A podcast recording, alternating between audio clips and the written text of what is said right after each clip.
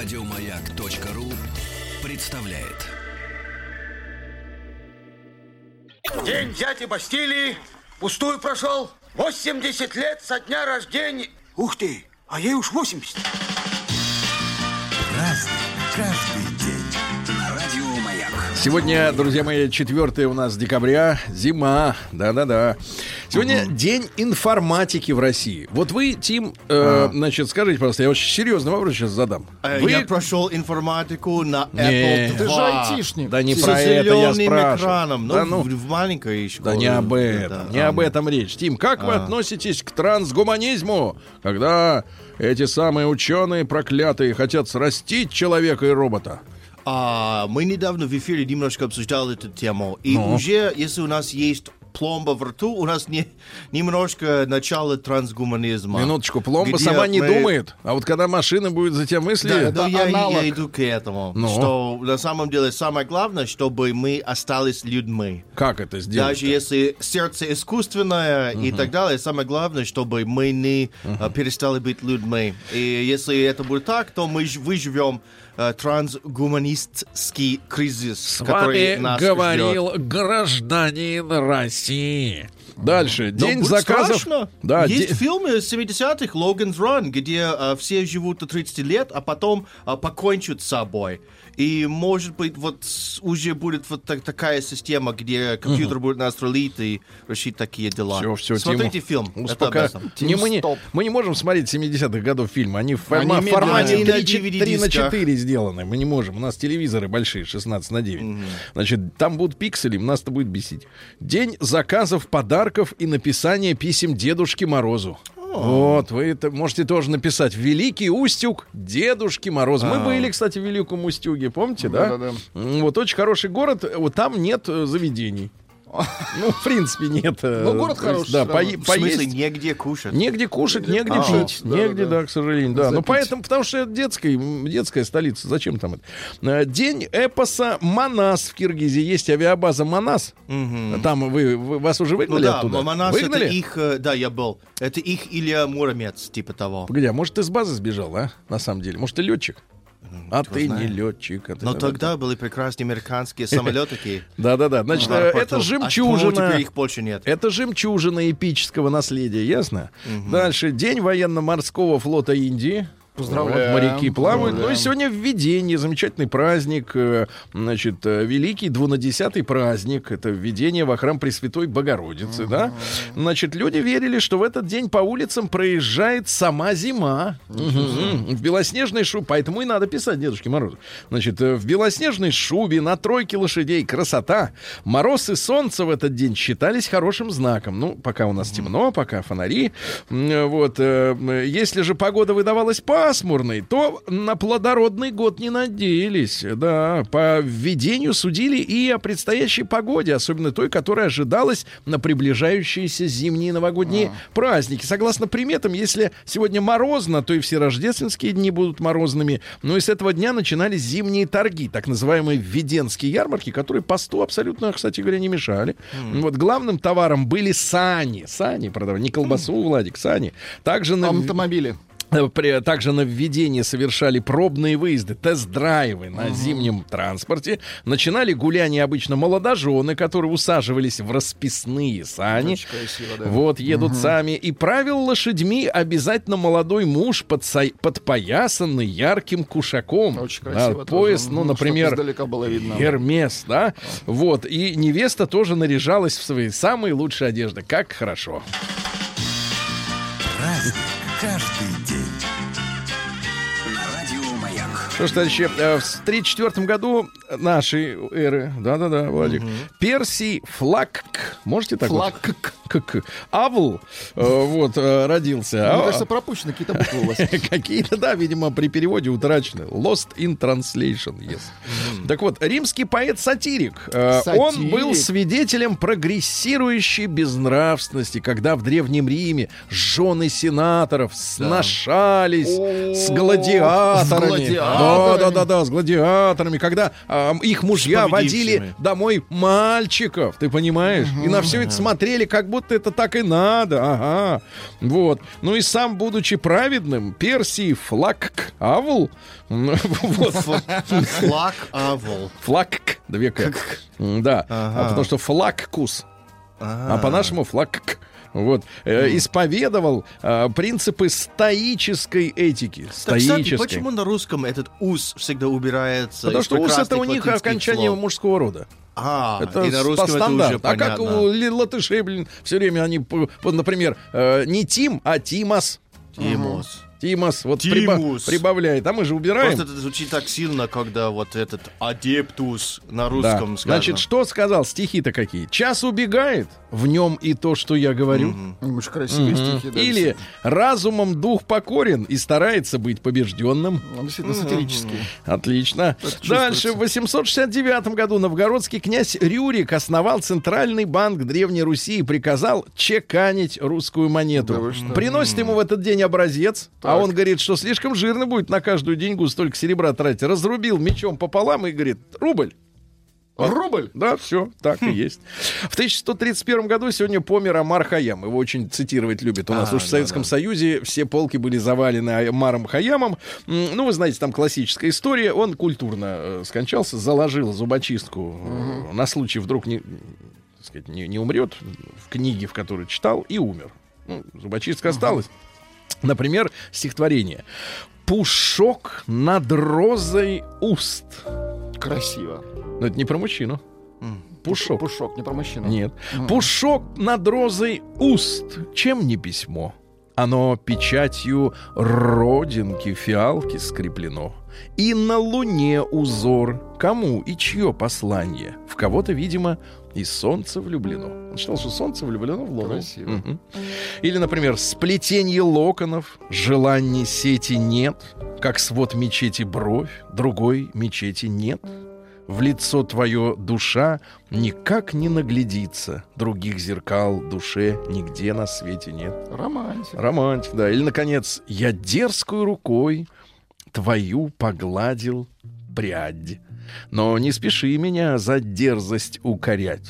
Я в локонах твоих свое увидел сердце, а с сердцем собственным могу ж я поиграть». Хорошо тоже. Вы, нравятся вам волосы вот женские? Женские волосы, если они есть, конечно. Нет, а если вот женщина ушла, волосы остались на подушке. Нет, вот так, конечно, не нравится, конечно. Лучше, чтобы всех забирал. А среди них посреди самый длинный седой. А в 1674-м, я шучу, конечно, все волосы милы. А в даже у котика хорошие волосы бывают. Даже волосы на шиньоне. Да, в 1674-м, кстати, волосы, знаете, это подняться конкретно. А в 1674-м французские иезуиты основали Чикаго. И иезуиты. Что за вот... Кто такие иезуиты, Тим? Что за американцы? Как сказать... Я немножечко забыл, но они католики, во-первых. Так, ну это и такая... во-вторых, они основали тот же университет, где моя мама училась. Но это спецкоманда католическая? Подразделение. Ну это такие рыцари. Боевые. В католической церкви есть разные вот эти франциские иезуиты, которые имеют... Они, вот это, они имеют свой взгляд на религию, но не готовы на раскол. Ага, хорошо. В 1680-м курица в Риме снесла яйцо с изображением кометы. А 16 декабря она прилетела. Надо посмотреть, что оттуда выходит. Потому что там сообщения какие-то. Смотрите всегда на яйца. В 1700... Ну, не засматривайтесь. В 1707 году в Москве открыт военный госпиталь. Замечательно. Да, первый госпиталь. А теперь главный военный клинический госпиталь имени Бурденко. Вот, замечательно. Поздравляем сотрудников. В 1746 году Александр Андреевич Баранов родился. Наш купец и предприниматель, и главный правитель русских поселений в Америке, которую потом бесцеремонно вот так вот раз и, так сказать, продали, да? Вот он занимался торгово-промышленными операциями в Питере, в Москве, в Сибири. Переехал потом в Иркутск, приобрел 2 завода, в том числе стекольный. Но в том же году разорился, это 1790 был, и принял предложение управлять торговой компанией, российско-американской компанией. Ну и по распоряжению Баранова основан Форт Росс в Калифорнии. Да, сейчас вроде дотерли, чтобы его как-то реставрировали, подмазывали. Сергей, ты услышал, что они они хотят поменять название поселения в Гавайях, где русские приплыли, чтобы убрать все русское. А какое оттуда название-то? А что-то как Елизаветское русское поселение, что-то вот очень длинное. Я не знаю, что-то англосаксонское. То есть типа как картофель свободы, типа, я понимаю. Что угодно, кроме вас. Кроме русского, да. Также основал большинство русских поселений на Аляске, в том числе Новоархангельск, сейчас это называется Ситка. Вот, и перенес туда центр Русской Америки. Кстати, там до сих пор и русские храмы действуют. В 1750-м Анри Григуар, деятель Великой Французской революции, противник рабства негров. Говорит, негры должны быть свободны. Вот, заботился о распространении в своем деревенском приходе нравственности, а также поучал крестьян гигиене, что надо мылом пользоваться, так сказать, это чукак. Расческой. Вот, выступил, кстати, защитником, так сказать, эмансипации евреев. Да-да-да, то есть вот он разным людям помогал, не только неграм. Он за всех. Не только неграм, один за всех, все за одного. Это наш девиз. Цитата. «Недоверие служит свободному народу защитой. Доверять не прикажешь». Ну, извините. В 1777-м Жюли Рекамье, это жена парижского банкира. Вот сейчас богатые женщины чем занимаются? Они скупают шматье, фотографируются. И надувают губы. И потом раздевают... Но это уже без нас. Но развивают свой бизнес, в кавычках. Да-да-да, у них там они шьют одежду якобы и так далее, и себя постоянно показывают. А богатые женщины, так сказать, 18 века, да, они заводили модные салоны, куда приходили элегантные люди, они разговаривали... они создали вместе феминизм. Да, они разговаривают о политике, о литературе. Понятное дело, тем, которые сейчас надувают... Феминизм не от масс жен, это было от жен очень богатых людей, кто могли бы сидеть вместе. Да, но понятно, что... Нет, ну в этот салон Рекамье приходили мужчины. И литераторы, и политики. И понятно, что сегодняшним с надутыми губами им о политике неинтересно разговаривать. Это как бы не их профиль. Да и неудобно. Не их профиль. Поэтому как-то мелко живут. Но бывали у нее и Шатобриан, и мадам де Сталь бывала, вот писательница, да, и Наполеон Бонапарт, брат того самого Наполеона. Да, в России был мистер де Сталь. Да что вы там мистер? Что вы мистер-то? Короче, по ее имени назвали кушетку. Она людей принимала, лежала все время в полу, так сказать, в полуприкиде. Вот, и тип кушетки Рекамье, она вот до сих пор и есть.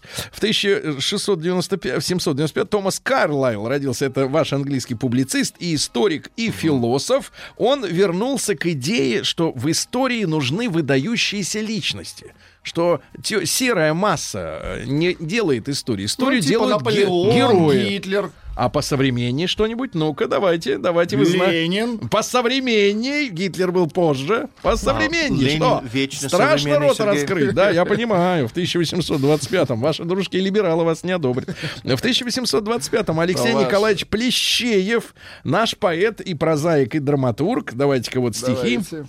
Подумать страшно, что такой конец сужден житейской драме, что будешь в узкой темной яме лежать недвижный и немой, что черви примутся точить твое покинутое тело, точить то сердце, что умело и ненавидеть, и любить. И после многих-многих лет какой-нибудь мечтатель праздный найдет твой череп безобразный и унесет в свой кабинет, чтоб вместо мрамора лежал он на листах бумаги пыльной, или детей жилец могильный, как зашалят они, пугал. А? Какой-то... Мощно! Дарк! День взятия Бастилии пустую прошел. 80 лет со дня рождения. Ух ты, а ей уж 80. Разный, каждый день. На радио Маяк. Да, позвольте старику еще пару, так сказать, цитат из Плещеева. Да, Владик, вам сейчас понравится. Что за детская головка? Что головка? За... Минуточку, сатрапы. Что за детская головка? Что? Ладно, все, я понял с вами. Ничего, не сваришь борща. Кстати, не самый сложный суп. В 1846 году Альфред Джонсон, американский рыбак, который совершил на лодке плоскодонки первое одиночное плавание через Атлантику. Его спросили, ты чё? А он ответил, что дурак был. Вот и все. Все просто. В 1865-м Эдит Кавелл, английская медсестра, чем она занималась? Вот, они, соответственно, редакции. Вот во время, я так понимаю, Первой мировой войны ухаживала за ранеными обеих сторон, потому что она была гуманистом, да-да-да, прятали, вот. И ее за это судили и расстреляли, представляешь? Ужас. Вот за то, что она помогала раненым. Райнер Рильке в 1875-м, австрийский поэт, тоже достаточно... недолго пожил. Вот давайте. Заключил лицо твое в ладони и затих, заключил. Струится лунный свет, сокровенней и неизреченней, ничего под лунным плачем нет. Как послушно то, что тишина, что почти как вещь держу, но кротче вещь, чья суть и от холодной ночи, и меня, увы. Вот холодная ночь-то имеется в виду, что не было, любви, не было, любви не было. Когда ведь, когда ночь горяча, это же по-другому это все. Это было вот полчаса назад. Конечно, да-да. Ну, про космонавта. Про космонавта это вы, да. В 1878-м Михаил Александрович Романов, великий князь, это брат императора Николая II, его завалили в районе Мотовилихи. Это наш потом ставший промышленным центром во время Великой Отечественной войны, около Перми. Расстреляли вместе, без всякого, естественно, приговора, вместе с его почему-то английским секретарем. Вот это немножко, конечно, да, немножко не очень, так сказать, вот вызывает вопросы. А в 1882-м, смотрите, как судьбы перепутаны, родилась в этот же день Софья Сигизмундовна Мушкат, которая, выйдя замуж, стала Софьей Дзержинской. Мушкат, да. Не Мускат, а Мушкат. В 1892-м Франциско Франко, генералиссимус и диктатор Испании. Вот вы как думаете, Франко-то он Испанию правильно вот в ежовых рукавицах держал? Или нет? Или не туда. Что думаешь про Франко? Франко, это очень... к сожалению, испанская война гражданская, это не моя специальность. Он же до 1976 года был, или там 75-го. Он долго был-то, он и Вторую мировую просидел. Он давно был. Так вот, значит, что говорил-то? В одном я уверен, и за это могу отвечать. Там, где буду я, коммунизма не будет. Молодец. Ну, что значит молодец? Николай Семенович Тихонов. К большому счету. Да, Николай Семенович Тихонов в 1800, не путать с Вячеславом, в 1896-м поэт наш, вот смотрите. Много поэтов сегодня, да, вот такой день. Я люблю тебя той, без прически, без румян, перед ночи концом. Опять же, утро. Не о холодной ночи речь идет. В черном блеске волос твоих жестких, с побледневшим и строгим лицом, но отняв свои руки и губы, ты уходишь, ты вечно в пути, а ведь сердце не может на убыль, как полночная встреча идти. Он хочет продлить. Очарование, сатрапы. Не продлевают. Сатрапы, да. И Лазарь Иосифович Лагин родился в 1904 году, на самом деле Гинзбург. Это писатель, автор фантастических и сатирических произведений. Главный из них — Старик Хоттабыч. Вот, да, спасибо большое. Роберт Адлер, американский изобретатель, в 1913 году, один из создателей, наконец-то, для всех ожиревших, пульт дистанционного управления. Браво! Проводной, конечно, проводной, но уже хорошо. Так проводной не потеряется. А этот вот, слушайте, сколько лет они делают пульты, его, да. А почему на телеке нет кнопки «найти этот пульт», чтобы он пищал, где он, куда он засунулся под диван? В 1921 году... Вопрос. Дина Дурбин, американская киноактриса, красавица, да, красавица. Жерар Филипп, французский актер, Фанфан Тюльпан, большие маневры, хороший мужчина. Лев Барашков родился в 31 году. Ну-ка, дай нам про... А еще что-нибудь? Вот уеду, вот уеду, вот уеду. Будет в ушах лихая музыка атаки. Шикарно. Отличная музыка, да-да-да. В 32 году в СССР принимается декрет, запрещающий выдачу продовольственных карточек тунеядцам и паразитам. Очень хорошо. Очень хорошо. Паразитам. В 1939-м в результате воссоединения Западной Украины в составе Украинской ССР образована Львовская область. Вот мне кажется, одна из тех ошибок истории, кстати, ее сделал в свое время Николай II, потому что мы взяли Львов. А там история такая, там же русины живут. Это славянский народ, православный, да? Русины, которых угнетали австро-венгры. Была идея их, так сказать, освободить. Освободили, а вместе с ними еще, так сказать, народец подошел, да. Владимир Валерьевич Буре, наш замечательный пловец, породил хоккеистов. Вот, в 1953 году Сергей Владимирович Естржемский, бывший пресс-секретарь первого президента российского, сейчас вот говорит, дайте, говорит, вот выступает, за охоту выступает сейчас. За охоту? Да, чтобы можно было вот охотнику. Охотиться. Это хорошо. Но не на людей, естественно. Нет, что вы, нет. На животный мир. Нет, нет, вот молодец. Вот есть увлечение у человека, а что? В 1963 году Сергей Назарыч Бубка, прыгун с шестом, олимпийский чемпион 1988 года. Ну, вы знаете, что Бубка в переводе с украинского, что значит? Тим, бубка. Слово бубка. Бубка. Бубка что? Губка. Губка, сам ты губка. Ягодка. Ягодка. Ягодка, конечно. Джей-Зи, товарищ, который вот петрушит. Нет, не то слово. Любит. Да-да-да, хорошо. Да. Ну, не только. Ну что, это музыка? Вот скажите мне, Тим, это же дерьмо. Это хип-хоп-культура. Ну как, какая культура? Это культура хип-хоп. Это моя родная. Послушайте, вы хотели сбежать, вас унижали в этом гетто, а музыка вам воспринимается, как будто это ваша. Ну, лучше бы ты слушал Ace of Base в детстве. В 73-м Тайра Бэнкс. К сожалению, у нас Modern Talking это было далеко. Понятно. А Тайра Бэнкс, американская фотомодель, ну такая красивая достаточно. И сегодня... И в 1981 году создано разведывательное сообщество США. Давайте, смотрите Тиму в глаза сейчас четко. Я сейчас буду называть отдельное ведомство, где глаз сейчас моргнет, значит, оттуда. Значит, United States Intelligence Community, IC сокращенно. 17 организаций туда входит, в том числе управление по борьбе с наркотиками и всякие разведки, там, береговые, армейские. Ты из какой? Их много. Ты из какой, Тим? Не из понятного. Where are you from? Рубил головы, а не монетки. Ах, последняя цифра 74,54. Ну ладно.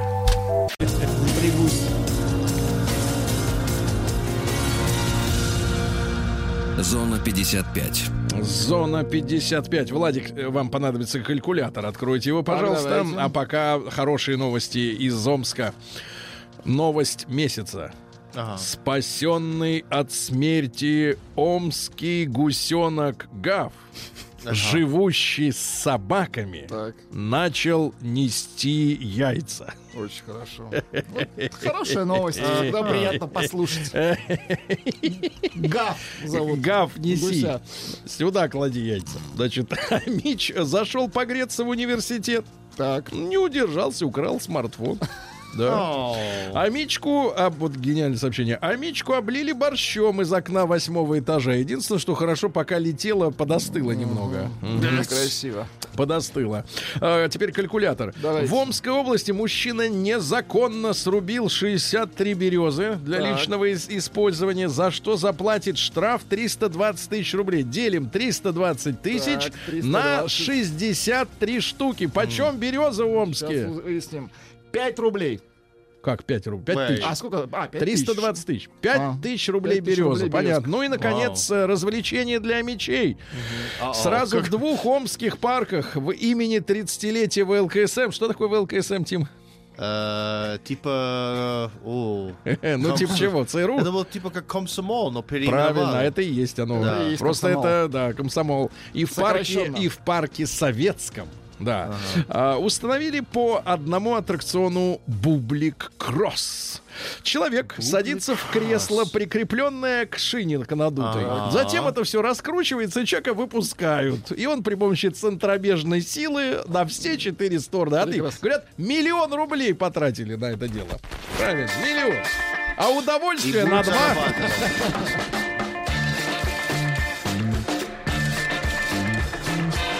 Сергей Стиллавин и его друзья. Так, ну давайте по приличным новостям пройдемся. Жерар Депардье получил наконец-то прописку в Новосибирске. Что-то как-то его носит по стране. Ну, я смотрю, он везде прописан. Да? По России. Может, это клоны? Дальше. Вот петербургский блогер переплыл черную речку в ванне. В ванне? Ну, хорошо. Затычка была, главное, что это же главная затычка. Там, где Александр Сергеевич-то помирал. Ага, черная речка. Это там, ага. Там не широко. Там главное не утонуть. Московским арестантам вы выдали в качестве профилактики лук и чеснок. Это хорошо. Хорошо. Еноты и сурки московского зоопарка впали в спячку вслед за медведиками. Но проблема в том, что у нас сейчас люди енотов покупают домой, как домашнего кота, как собаку, да? Ну, ребята, да. Если у вас енот, он должен сейчас спать. Свет тушите. Дайте таблеточку. До весны дайте ему поспать спокойно. Потом будете тискать. Да. Надо арендовать трешку, просто чтобы была комната на енота. Хорошая новость, Тим. Петербург возглавил список лучших культурных направлений мира. Ой, поздравляем, круто. Поздравляем, да. World's Leading Cultural Cultural City Destination. Первое место. Destination. Не дистилляция, а дестинация, да. Московский таксист предложил скидки за то, чтобы клиенты читали ему книги. Вот он едет, ты ему читаешь, за это ниже, так сказать, да. Ну и пару сообщений. Во-первых, первый легальный московский бордель приобрел робота Алекса для женщин. Его рост 160 сантиметров, вес 40 килограмм. К нам, говорят, приходит очень много пар, которые хотят разнообразить. Им тоже интересно прикоснуться к будущему, Ах, это они прикасаются к будущему. Испытать робота. Испытать робота. Ты помнишь в детстве, как будущее выглядело в СССР? Как? По-моему, все было лучше. Будущее выглядело так. У нас робот заводной был. По-другому оно выглядело. Да. Не так, как сейчас. Да. Такого будущего мы не ждали, честно говоря. Так вот, 5000 рублей вместе с номером в час. 5000 рублей. И Алекс, пока хватит аккумуляторов. Ну и, наконец, гениальное сообщение из пермского, страшную музыку, из пермского села Чуваки. Я был там. Хорошее село, название еще лучше. И так вот, там ничего, суровым уральским охотникам, которые нашли заблудившихся в лесу детишек, чиновники в благодарность за этот подвиг подарили наборы для педикюра.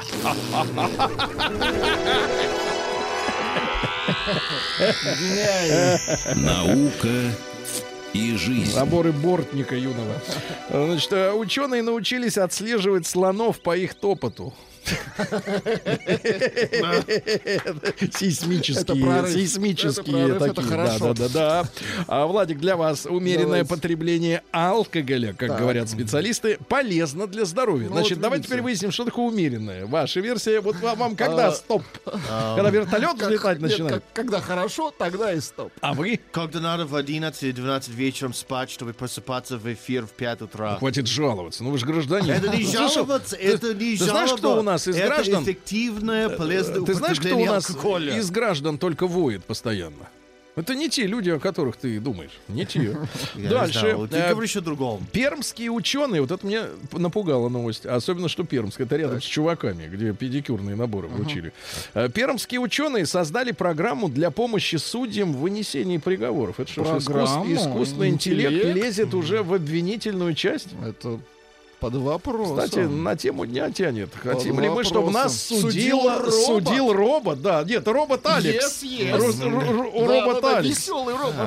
Робот Алекс. Ну, не знаю, насколько он веселый. Может, он не щекотит все-таки. Фонд Гейтсов, вы знаете, да, что вот эти миллиардеры, некоторые даже ими восторгаются, что, мол, ой, Гейтс-то пожертвовал $20 миллиардов туда-то, сюда-то. А куда пожертвовал-то? Фонд Гейтсов инвестировал в разработку противозачаточных таблеток для мужика. Вот вам и самое нужное исследование в мире, да? А могли бы болезни какие-нибудь лечить, уроды. Плохие, да. Ну и, наконец, ученые научились определять возраст пользователя по тексту в соцсетях. Вот как, честно, наши вот, которые с ошибками пишут, они насколько тянут. Новости капитализма.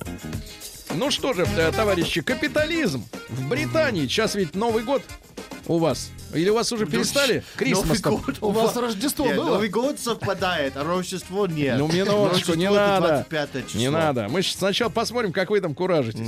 Так вот, в Британии начали продавать елочные игрушки с вискарем, джином и водкой внутри.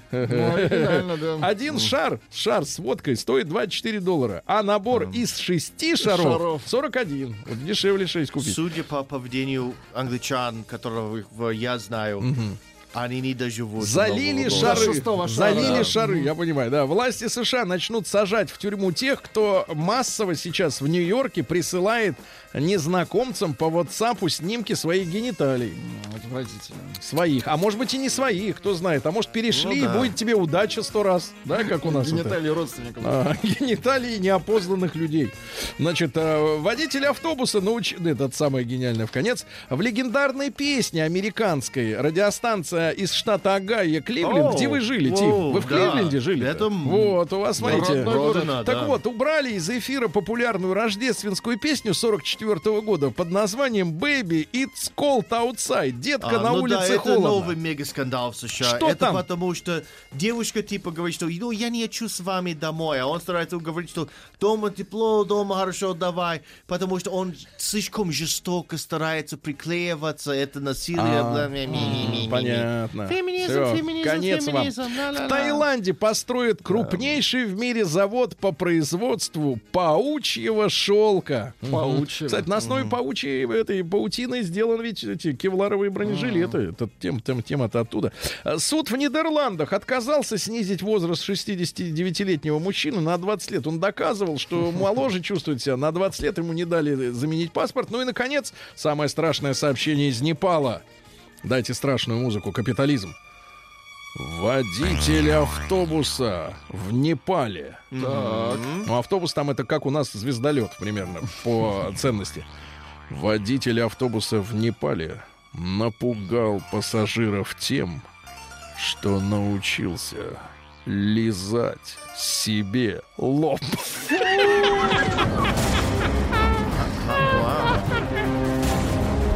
Язык длинный, а лоб... Да, нет, надо смаковать. Нет, он лоб опускал.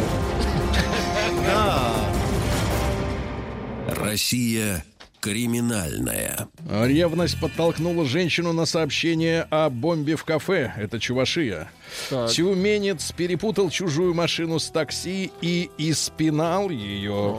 Да. Сотрудница Почты России гасила свои кредиты деньгами из кассы. Молодец. Да.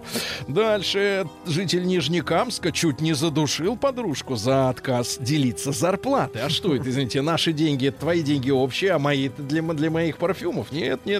Дальше. Татарстанец, угрожая обыкновенной авторучкой, похитил 2 кекса из пекарни. Вот. Усть-Вымский дачный вор украл кошачий корм и телевизор. Цыган ночью украл лошадь у жителя Мордовии. Курянин идет под суд за селфи с бомбой на голове. Ну и, наконец, самые главные новости этого дня. В Ростове появилась мошенница, вымогавшая деньги с помощью таракана. Тюменец украл 500 000 рублей из сейфа, чтобы свозить девушку в Москву.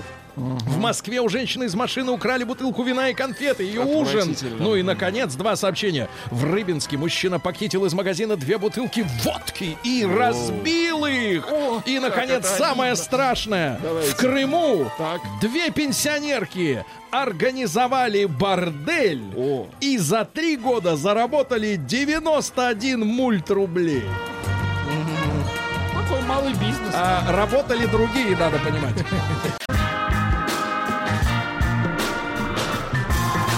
Сергей Стиллавин и его друзья. Ну что ж, товарищи, с завидной степенью, регулярностью, правильно, молодец, регулярностью возникают у нас контры у разного рода артистов. Ну, это как в Израиле. То спокойно, тут раз, и какой-нибудь там решили хайпануть. Обострение, да. И здесь тоже у вас, значит, как поссорились, так сказать, не знаю, по отчеству, как нашего Иосифа. Вот. Не Давыдыч, точно. Музыкальный продюсер Иосиф Пригожин. Так. Да. Известный. Значит, вступил в борьбу с лидером группы «Ленинград» Сережей Шнуровым. Тоже отчество не припомню.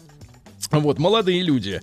По мнению продюсера, вот за мат в публичных местах надо штрафовать от 10 миллионов рублей. Имеется в виду, когда организаторы массового мероприятия матерятся. Пригожин объяснил, что ничего не имеет лично против Шнурова, но когда 80 тысяч лохов стоят вместе с ним и поют три буквы, знаете какие, не ЦРУ, к сожалению, вот, то он сразу понимает потребности общества. Он сказал, что не ждите ничего хорошего в будущем от детей, если людей забавляет мат, если вы веселитесь, когда кто-то матерится. Это стало трендом, символом русского языка, символом русской культуры. Мат — символ русской культуры. Все можно. Сказать, за рубежом... Минуточку, нам нужно, чтобы вы загнили поскорее, поэтому у вас все хорошо, а у нас нельзя. Все можно списать на художественность русского языка, но сегодня это тренд. Итак, матершина является главным трендом, то есть направлением развития. Если вообще, ну скажем так, нет, если упадок и деструкцию можно назвать развитием, да, матершина является главным трендом русской культуры. Вот такой мы сегодня ставим конкретный вопрос. Давайте, М1 на номер 5533. Да, это так и есть. Так и есть, да. Нет. А вообще нет, давайте по-другому вопрос поставим. Вы за Пригожина? М1 на номер 5533. Вы за Пригожина. М2 вы за Шнура. То есть, имею в виду, что Пригожин правильно говорит, что за матершину надо штрафовать на 10 миллионов рублей, когда человек с микрофоном это делает. А М2 это что у Шнура не только есть право самому материться, большое, но еще и, сейчас скажу, 80 тысяч лохов с собой утягивать в матершинное болото. Ну и давайте большой разговор. Куда катится наша действительно культура? Плюс 7967-103-5533. Куда ты котишься? Культура. Жаль, вот сказать нельзя по-шнуровски в эфире. Лицензии дорожи.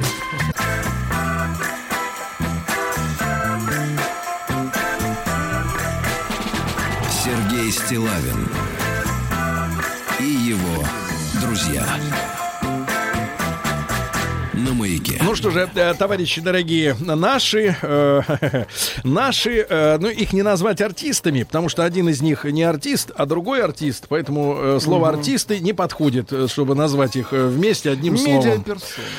Это тоже вот медийное лицо, это так пошло, нет. Значит, успешный, коммерчески успешный музыкант Сережа Шнуров согласны. И, ну, судя по тому, что... Просто успешный. Нет, судя по тому, что Валерия прекрасно выглядит и отличные тоже эти самые вещи, тоже все идет... Про микрофон. Все идет хорошо. И микрофон, и туфли, и все, и макияж, все замечательно. И Иосифа тоже все хорошо. А вы, кстати, знаете, что Иосиф в свое время купил Виктору Робертовичу Цою «Москвич» ВАЗ-2141 да и вез ему. Да-да-да, он работал в Айзеншписе, начинал-то в Айзеншписе. Да, да, да. Хорошая лет покупка.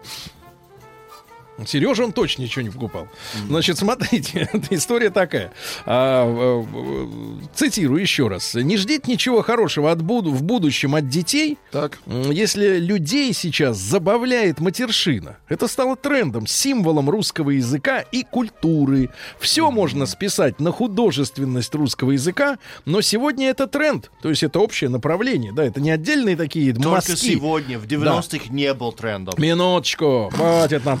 Тебя тут не было в 90-х. Он гражданин, послушайте. Да вот именно, сейчас новоиспеченные сделали себе гражданина, понимаешь. Если бы не указ президента, я бы тебе натянул бы тебе это самое. Что значит? Паспортину твою. Да-да-да. Так вот, по мнению продюсера, за мат в публичных местах надо штрафовать от 10 миллионов. Ну, мне кажется, действительно, за один мат. Меньшие суммы, в принципе, такого короля эстрады, как Шнур, не испугают.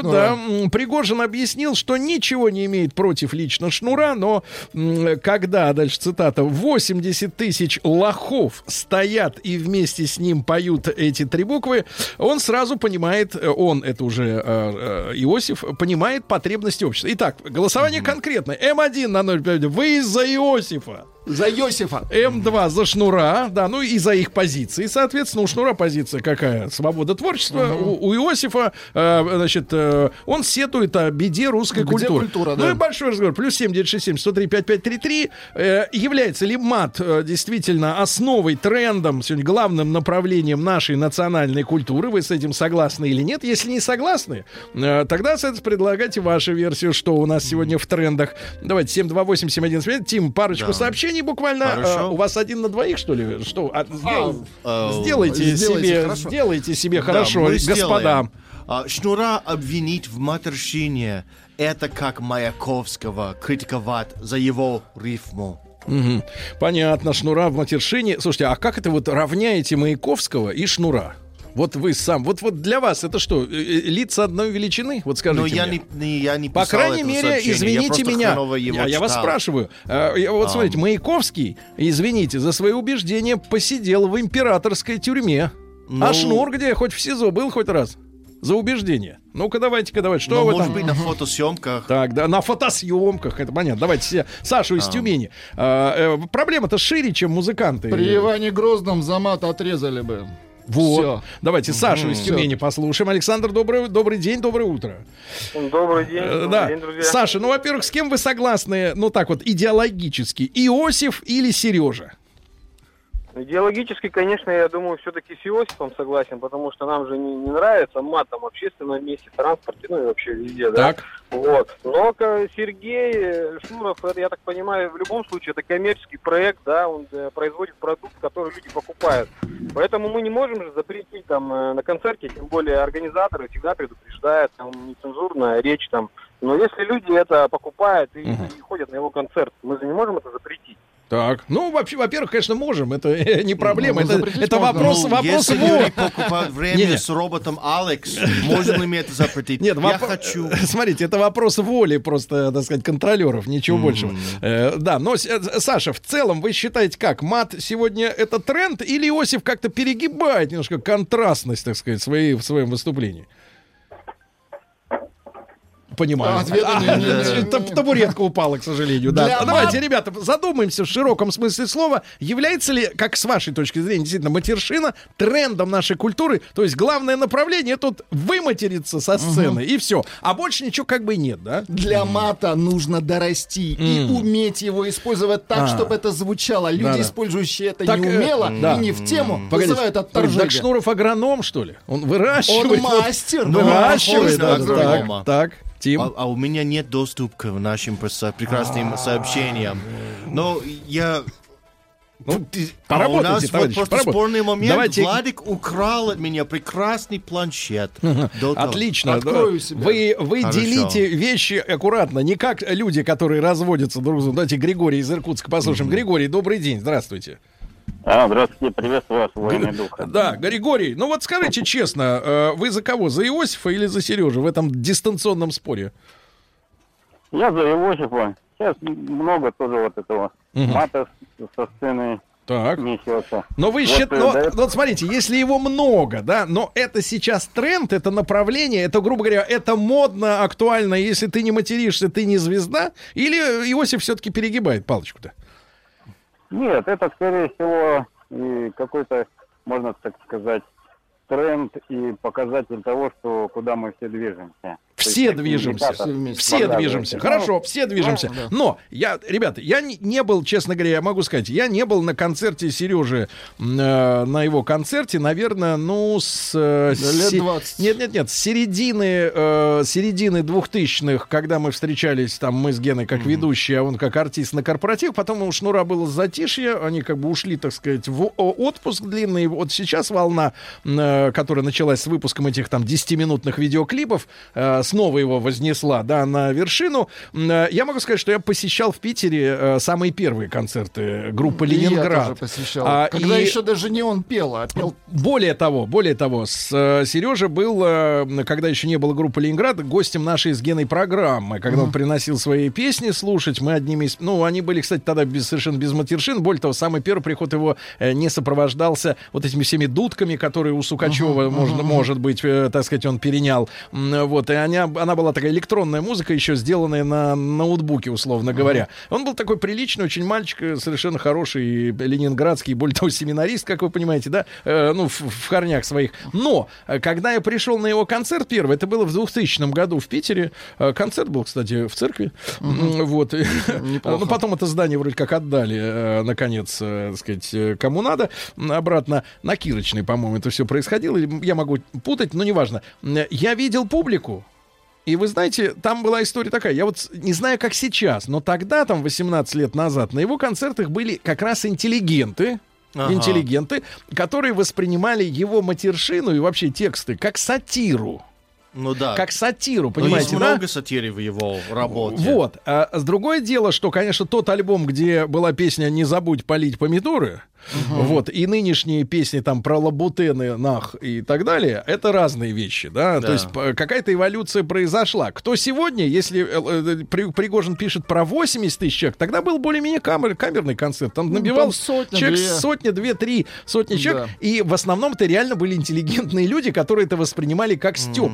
Как стёб. Если люди сейчас, вот эти 80 тысяч, как пишет Иосиф, входят и посерьёзки это все, так сказать, принимают как лайфстайл, как стиль жизни, как тренд своих собственных, так сказать, умонастроений, тогда, конечно, катастрофа. Начиналось все достаточно мило и мирно. Дорогая наша, пожалуйста, не забудьте, что наша тема мат, а не шнур. Да, потому что только пишут о нем. Да, и ребят, мне наплевать. Ребят, про шнура можно просто проголосовать. М1 на номер 5533. Вы за Иосифа, который говорит, что надо штрафовать на 10 мультов, если 80 тысяч лохов стоят вместе и поют три буквы, понятные каждому. И М2 вы за шнура, за его свободу творчества и за этих лохов. Пишет девушка. Мат необходим только когда на ногу падает батарея. Я за Иосифа. Татьяна, Омск. Батарею, да. Давайте Никиту из Уфы послушаем. Никитушка, доброе утро, добрый день.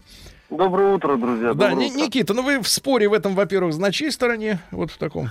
Вот, честно говоря, мне кажется, это все внутри попсы грязня началась, мне так кажется. Я вообще ни за того, ни за другого, я за Шевчука, который сказал, нет, что... позиция-то у вас какая в этом конкретном споре? Я считаю, материться, конечно, нельзя. Я в этом плане согласен с мнением Иосифа. Так. Но я считаю, что он тоже... А он-то чем провинился? Иосиф-то брал. Не очень такой, не знаю я. Какой? Все они там, прекрасно, все они там, хорошо. Но, ребят, наш большой разговор о том, является ли мат трендом нашей сегодняшней культуры, или Иосиф немножко как-то это самое сгустил краски, да? Давайте Володю из Калуги послушаем. Владимир, доброе утро. Доброе утро, товарищи. Да, Володя, в споре двух титанов, поп-титанов, на чьей вы стороне? Я за поп-титана Сергея в этом случае, конечно, буду. Что? Потому что... ну, в данном случае мат является выразительным художественным средством, я полагаю. Ну, а как же 80 тысяч лохов? А 80 тысяч лохов не вымрут, не мамонты. Так, погодите, а вы не видите, так сказать, что они ведь как-то воспринимают мат таким образом, как норму? Как норму? Я вот, Сергей, с вами совершенно соглашусь по поводу сатирического характера творчества Сергея Владимировича. Так. И вот эта сатира, она, собственно говоря, никуда не делась. Может быть, она вышла просто на более массовый уровень. И тот, кто не понимает сатиры в этом плане, например, как вот Иосиф, ну, собственно говоря, значит, надо дальше писать песни про конфеточки, любовь и вот эти грустные слезы. Понятно, так мнение подчеркнули. Значит, ребята, генеральная тема, является ли матершина, как заявил Иосиф, генеральной линией, трендом, так сказать, нашей культуры. Владик нервно ощипывает волоски на подбородке, потому что хочет пробиться через сообщение про конкретно шнура к каким-то общим таким логическим выводам в целом. Вот вам про шнура. Пишет опять же женщина. Да. Мне за 40. Люблю Сергея, обожаю. Сходила на его концерт, покричала, поматерилась и вышла довольная и умиротворенная. В дальнейшем хорошая и примерная мать. А, ну это, то есть, выход... Ну, то есть, выход дьявольщины. Понятно, так. Иосиф Виссарионович не ругался матом. Да другой это мощь. Это не он, это другой. Это без усов. Да никакой это не тренд, просто никто не умеет общаться по-другому. Так, давайте Александр из Москвы. Саша, доброе утро. Да. Доброе утро. Саша, по конкретной теме, пожалуйста, вот вам 33 года вы заявили, да? Вот вы за кого? За Иосифа или за Сергея Владимировича, как выяснилось? Не, я за Сергея Владимировича. Ну, во-первых, мне кажется, Иосифу немного не хватает внимания. Мне кажется, с этим связано. Насчет 80 тысяч лохов у меня очень много людей, довольно-таки интеллигентных, работают в разных структурах и слушают его, и матом ругаются, ну, наверное, 5% со всего разговора, и то, если это проскакивает. На 5? Мне кажется, просто это Иосиф немножко задевает, что где-то там есть 80 тысяч человек, а вот у него там, ну, как не складывается, подзабыли про него. Ах, вот оно что. Друг мой, ну а поясните, все-таки мат не стал трендом нашей культуры? То есть не используем? Да нет, конечно, не стал, конечно. Я вот сколько слежу за его карьерой, Шнура, слушаю его, ну, то есть это появилось в моей молодости, там, 15-14 лет. И я ничего такого никогда не замечал. Раньше еще были, да, там, когда панки ходили на эти концерты, там такие брызгались, там, грубо говоря, я извиняюсь, соплями. Но сейчас люди ходят и из Рублевки приезжают. Я просто знаю этих людей. Ну, Рублевка-то все-таки не окрестность Эрмитажа, давайте так, да. Но, тем не менее, выяснил, что Иосиф Игоревич. Раз уж мы Сергея Владимировича... Так вот, как поссорились Иосиф Игоревич с Сергеем Владимировичем, так сказать, сказка 21 века, да? Ребятушки, я еще раз напомню, что требует Иосиф штрафовать за мат в публичных местах, особенно со сцены, как минимум на 10 миллионов, чтобы 80 тысяч лохов не стояли вместе и не пели эти три буквы. М1 на номер 5533. Вы за Иосифа Игоревича, за его позицию? Или за Сережу Сергея Владимировича? М2 на номер 5533. Сергей Стиллавин и его друзья. Друзья мои, итак, приятно, что сегодня мы говорим о культурологическом споре двух поп-титанов. Ну что же, надо сказать, что Иосиф Игоревич, он тоже ни одного артиста поставил на ноги как следует. Да и, ну, Сергей Владимирович, он ведь сейчас вот сидит в жюри, да, тоже учит жизни, так сказать, учит, как говорится, родину любить, молодняк. Вот, люди заслуженные, судя по всему. Но вот у них есть такое идеологическое противостояние. Фактически, я беру на себя смелость сказать, что Пригожин, ну, как бы так мыслит. Иосиф, ты уж прости, если я ошибся, вот, но я так понимаю, что без мата, наверное, не было бы такой популярности, скажем так. То есть это одна из фишек, которая продается. И это вызывает вопрос. Потому что, конечно, Шнуров органично выглядит в образе алкоголика. Вот, Валерия так бы но он не смогла. Жонглирует, да.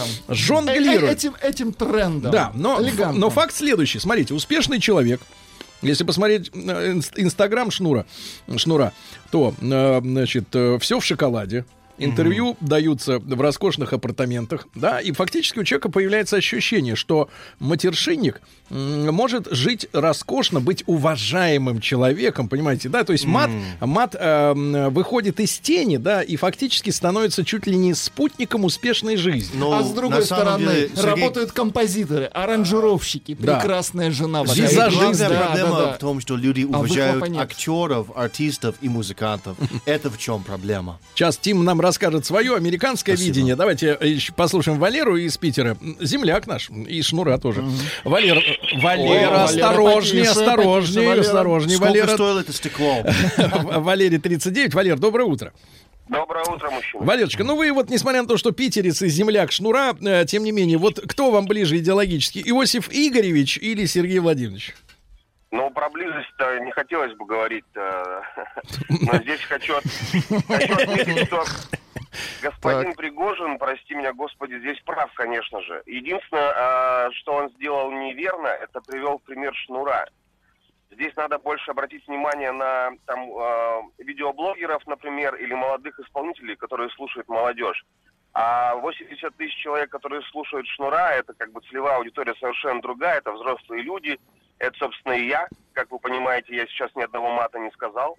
Вот, и, Пока нет, спасибо. Речь моя льется, аки водопад. Да, льется. Хорошо, но вы поддерживаете, Иосифа, в том, что есть некий матершинный тренд в нашей культуре?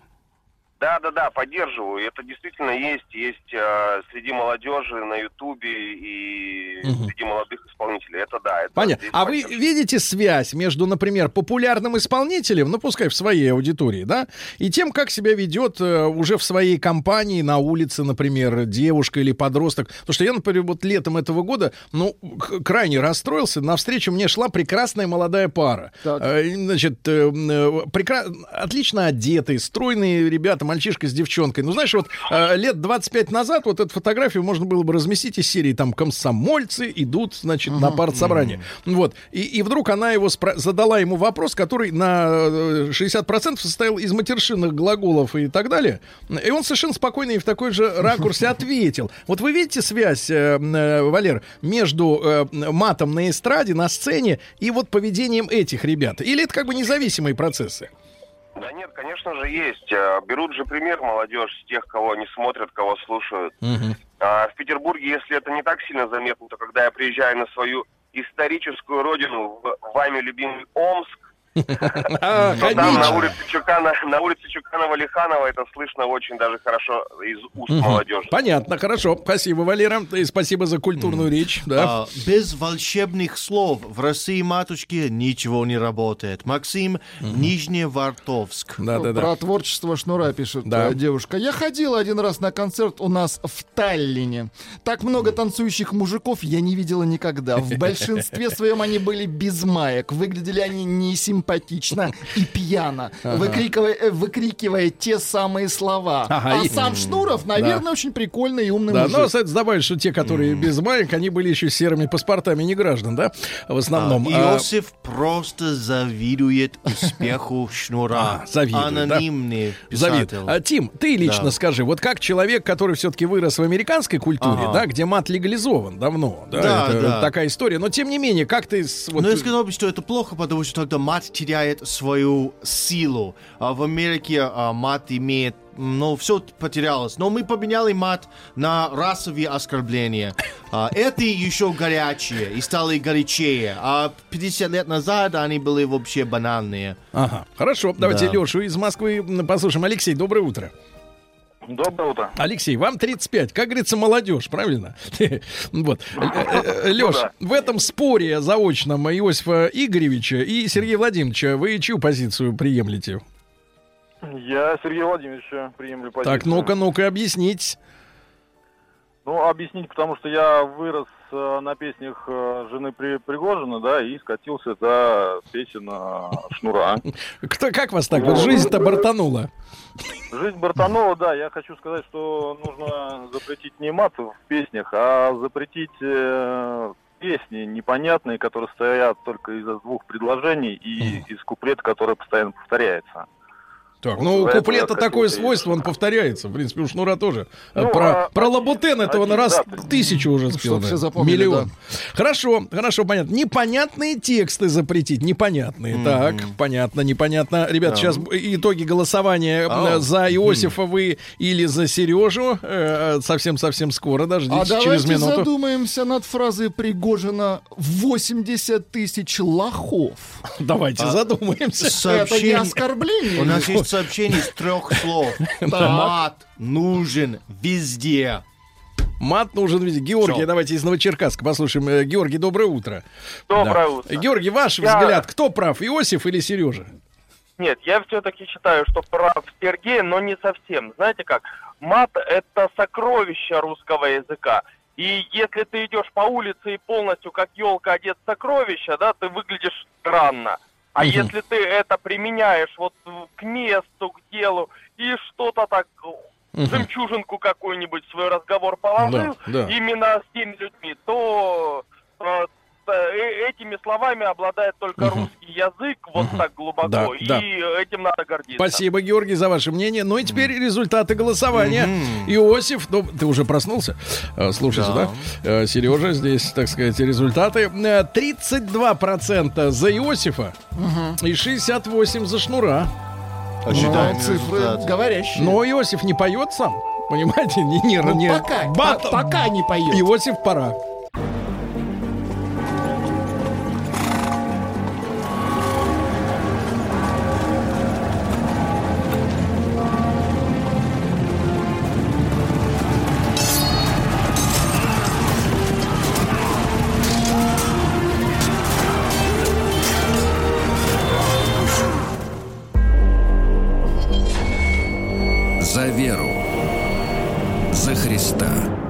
продюсер этой рубрики Рустам Вахидов. Друзья мои, сегодня утром Рустам Иванович входит и говорит: а что у нас будет в третьем часе? Я говорю: за веру, за Христа. Он такой удивился: что, уже готова программа? Потому что совсем-совсем недавно мы вместе с Дмитрием Алексеевичем Гутновым. Дмитрий Алексеевич, доброе утро. Доброе утро. Да, профессор Московского государственного университета, доктором исторических наук. Вас посвящали в нашем сверхкоротком проекте Годунов, соответственно, с Борисом Годуновым знакомили вас. И вот по окончании этого проекта мы обмолвились парой слов с Дмитрием Алексеевичем. Нам надо сказать большое спасибо Алексею Алексеевичу Веселкину, о котором в голову пришла эта идея. Ах, это весело. Погодите, так это не ваша идея. Мы ее вот так вот хорошенько завернули, Сергей Валерьевич. Я так надеялся, что наконец-то вы встали как-то вот на путь какого-то развития. На свои ноги. Христианство вы хотели сказать. Нет, вообще на путь развития. Не знаю, куда заведет этот путь, но, оказывается, вместо вас стал пожилой человек. Я в крестовом походе с 94-го года, Сергей Валерьевич. Хорошо. Значит, Дмитрий Алексеевич выказал готовность сотрудничать с нами и дальше. В общем, да, хотя вы рискуете сделать меня энциклопедистом. Я все-таки в основе своей историк русской истории. Это наша история. Теперь это наша. Да. И, конечно, ребятушки, вы понимаете, да, в наших исторических обзорах время от времени вылезают вот эти даты, связанные с крестовыми походами. Дмитрий Алексеевич, поправьте меня, 9 их было? 8. Вот 9-го ждем. Вот, со дня Нет, но там еще куча походов детей, пастушков. Конечно, можно насчитать очень много но по большому счету 8. Да, и мы хотим исследовать, соответственно, и хронологически, и с точки зрения участников, и причин, последствий. Да. Вот, но и сегодня наш эфир, а для тех, кто слушает не в эфире, а в подкастах, наш первый выпуск в подкасте посвящен предпосылкам. Предпосылкам, причинам. Вообще, перед тем, как говорить о крестовых походах, нужно понять, что время-то было 11 веков назад. И география планеты была совершенно другой, и политическая география, современным языком говорю, государства были как бы другие. Некоторые, хотя и носили традиционные названия, там, в королевство Франции или какая-нибудь там Священная Римская империя, но они в других границах вообще существовали, понимаете?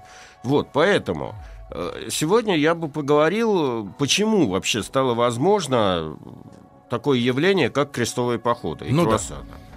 Значит, начнем с того, что я думаю, что по воспоминаниям многих слушателей, они все-таки помнят, что когда-то существовала такая Великая Римская империя, которая где-то в 400 году распалась, и впоследствии к концу X века Западная Римская империя, в отличие от Восточной Римской империи, перестала существовать.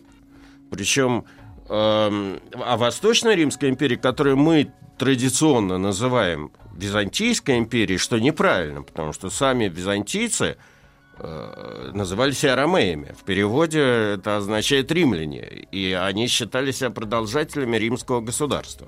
Вот. Это как бы, например, экстраполировано сегодняшняя ситуация. Как бы вот живут в Киеве люди и говорят: мы москали. Примерно, да. Нет, но есть же люди, которые как бы паспорт советский по разным причинам не меняют. Они себя считают подданными несуществующего государства. Понимаете? А кто-то вот недавно, я тут читал в новостях, вообще раздает чьи-то паспорта. Нет.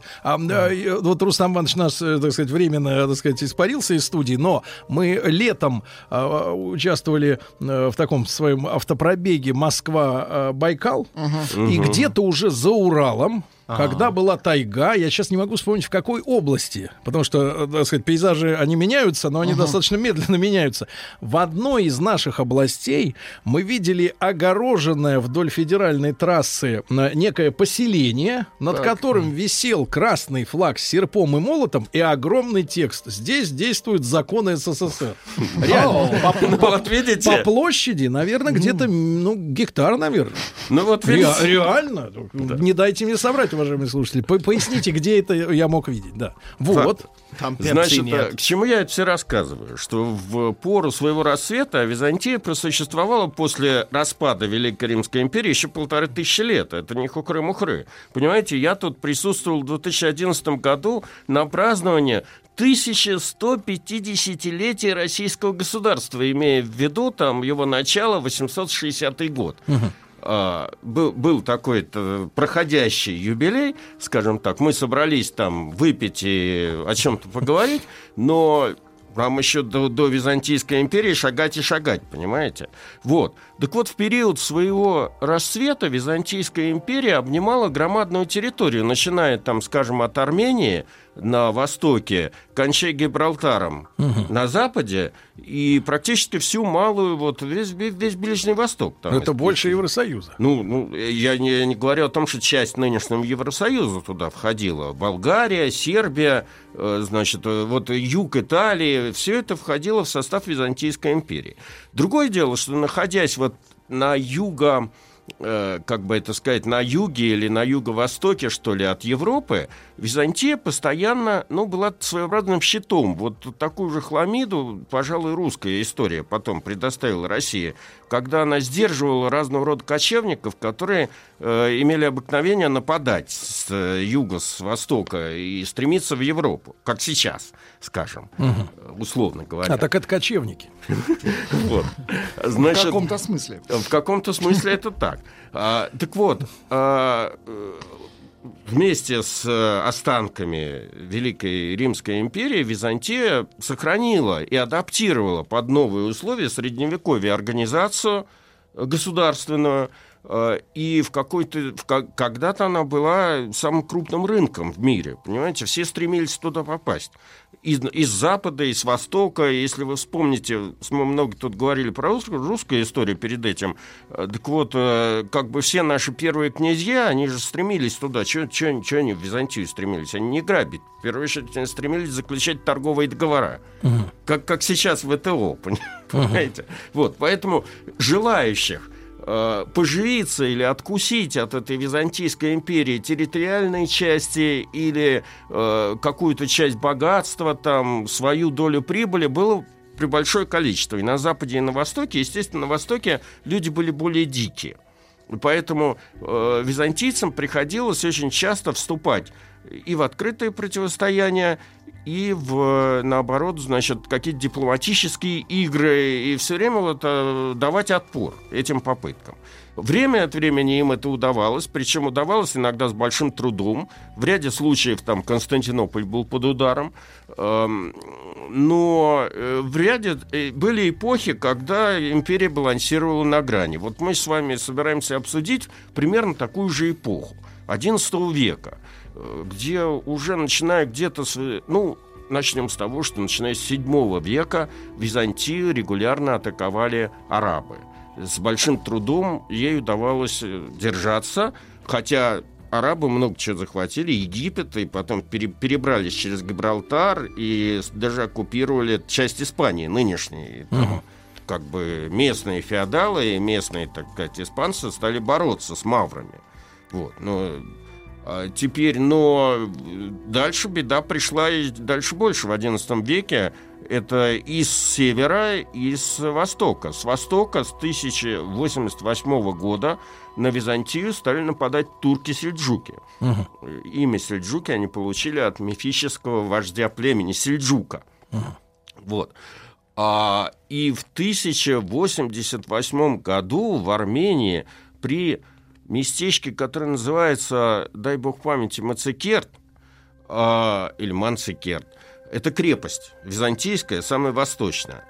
Было большое сражение, где громадная византийская армия под командованием императора Романа IV Диогена понесла поражение. Громадное, причем немыслимое по тем временам, потому что сам император попал в плен. Его потом выкупали, там была целая история. И следствием этого был захват турками практически всей Малой Азии. Вот этих вот старых византийских городов Малой Азии. Это город Никея, Антиохия, Иерусалим, Иерихон, все эти места. А почему он проиграл? Да, вообще-то говоря, византийцы славились, с одной стороны, своей дипломатией, своей изощренностью своей дипломатии, но, с другой стороны, у них была слабость. У них были очень сильные подковерные интриги. Вообще, на самом деле, Роман IV проиграл из-за того, что часть знати ему изменила. Вообще, он был, как бы это назвать, солдатским императором. Mm-hmm. Императоры Византии делились на две части: законно рожденные и солдатские. Да, законно рожденные рождались во дворце и, в общем, были наследниками престола. А незаконно рожденные — это, как правило, их какие-то диктаторы. Да, это гвардейцы, которые захватывали власть. Роман IV был вот таким, одним из таких гвардейцев. Как и тот герой, о котором мне надо будет рассказывать в следующем. Это Алексей Комнин. Угу. Ну, то есть его предали штабисты? Да, его там предали свои же эти. Причем Алексей Комнин, когда он взошел на престол, у него еще более крутая ситуация сказалась. Вот наши большие друзья, которые мы хорошо знаем, дальние этнические родственники этих турок, это печенеги, с нашей же подачи. Угу. Потому что, начиная с князя Игоря, часто очень на походы на Византию русские князья ходили с печенегами. Они распробовали это все походы и стали теребить, и стали будоражить эти северные границы Византийской империи, очень часто нападая на территории нынешней Болгарии, вот Румыния, пограничные места. Причем их было настолько много, что в какой-то момент очень большие аллюзии с Евросоюзом. Византийцы вынуждены были принять их в подданство. Понимаете? Но это не мешало печенегам нападать на Константинополь, доходить до Филиппополя, Андрианополя, вот до этих мест. Понимаете? Филиппополь. Друзья мои, ну что ж, Дмитрий Алексеевич Гутнов, доктор исторических наук, наш новый проект «За веру, за Христа».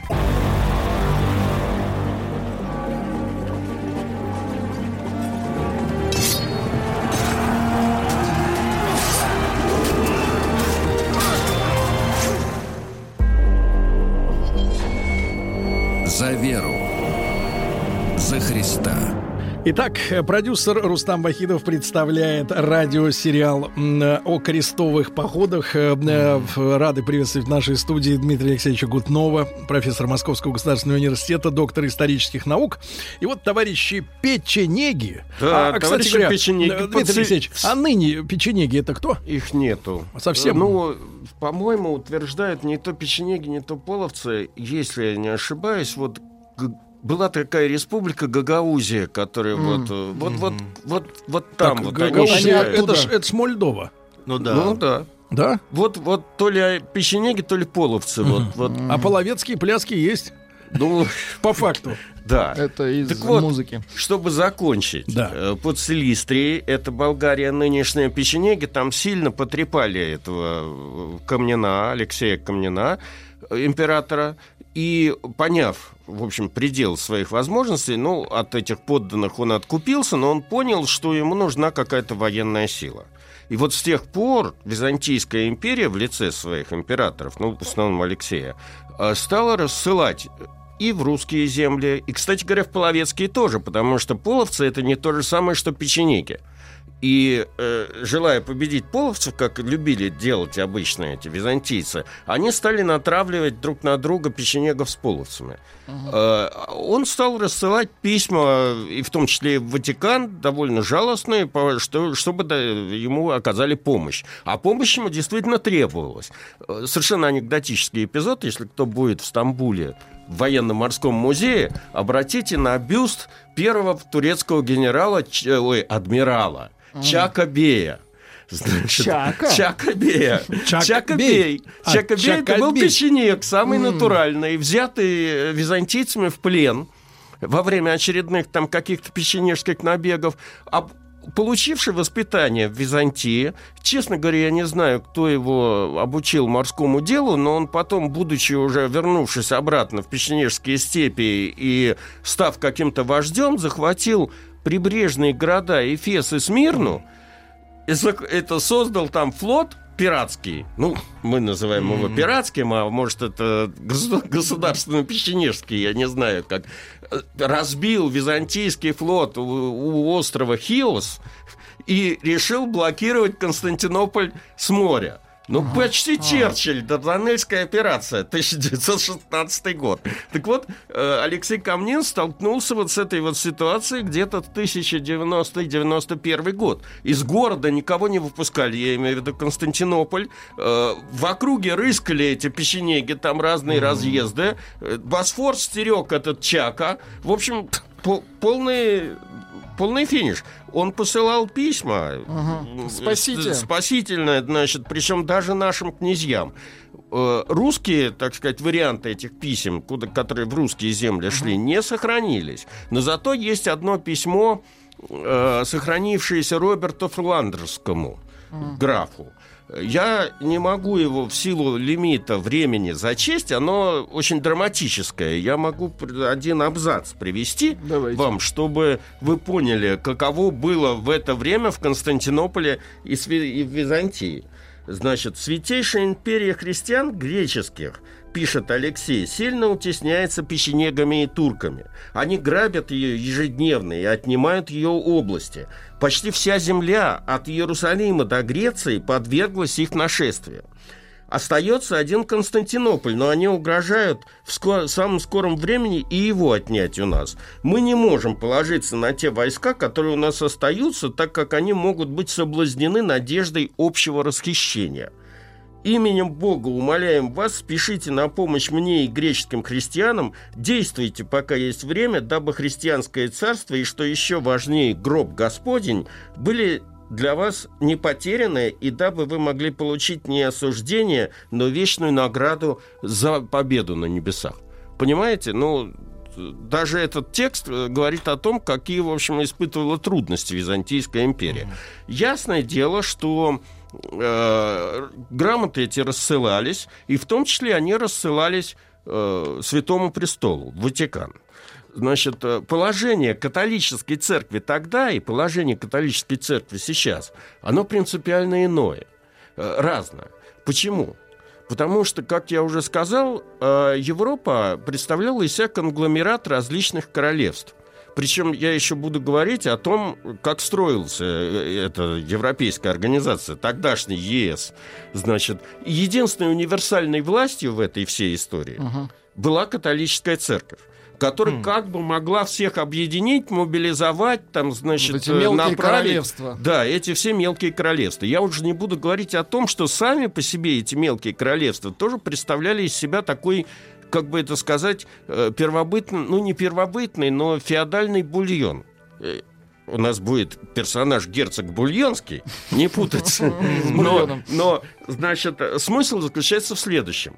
В основе жизни Европы довольно долгое время, вплоть до конца XIX века, была не промышленность, как мы себе полагаем, там, начинают, она развивалась там, со времени промышленного переворота и с нового времени, но главное богатство всегда составляла земля.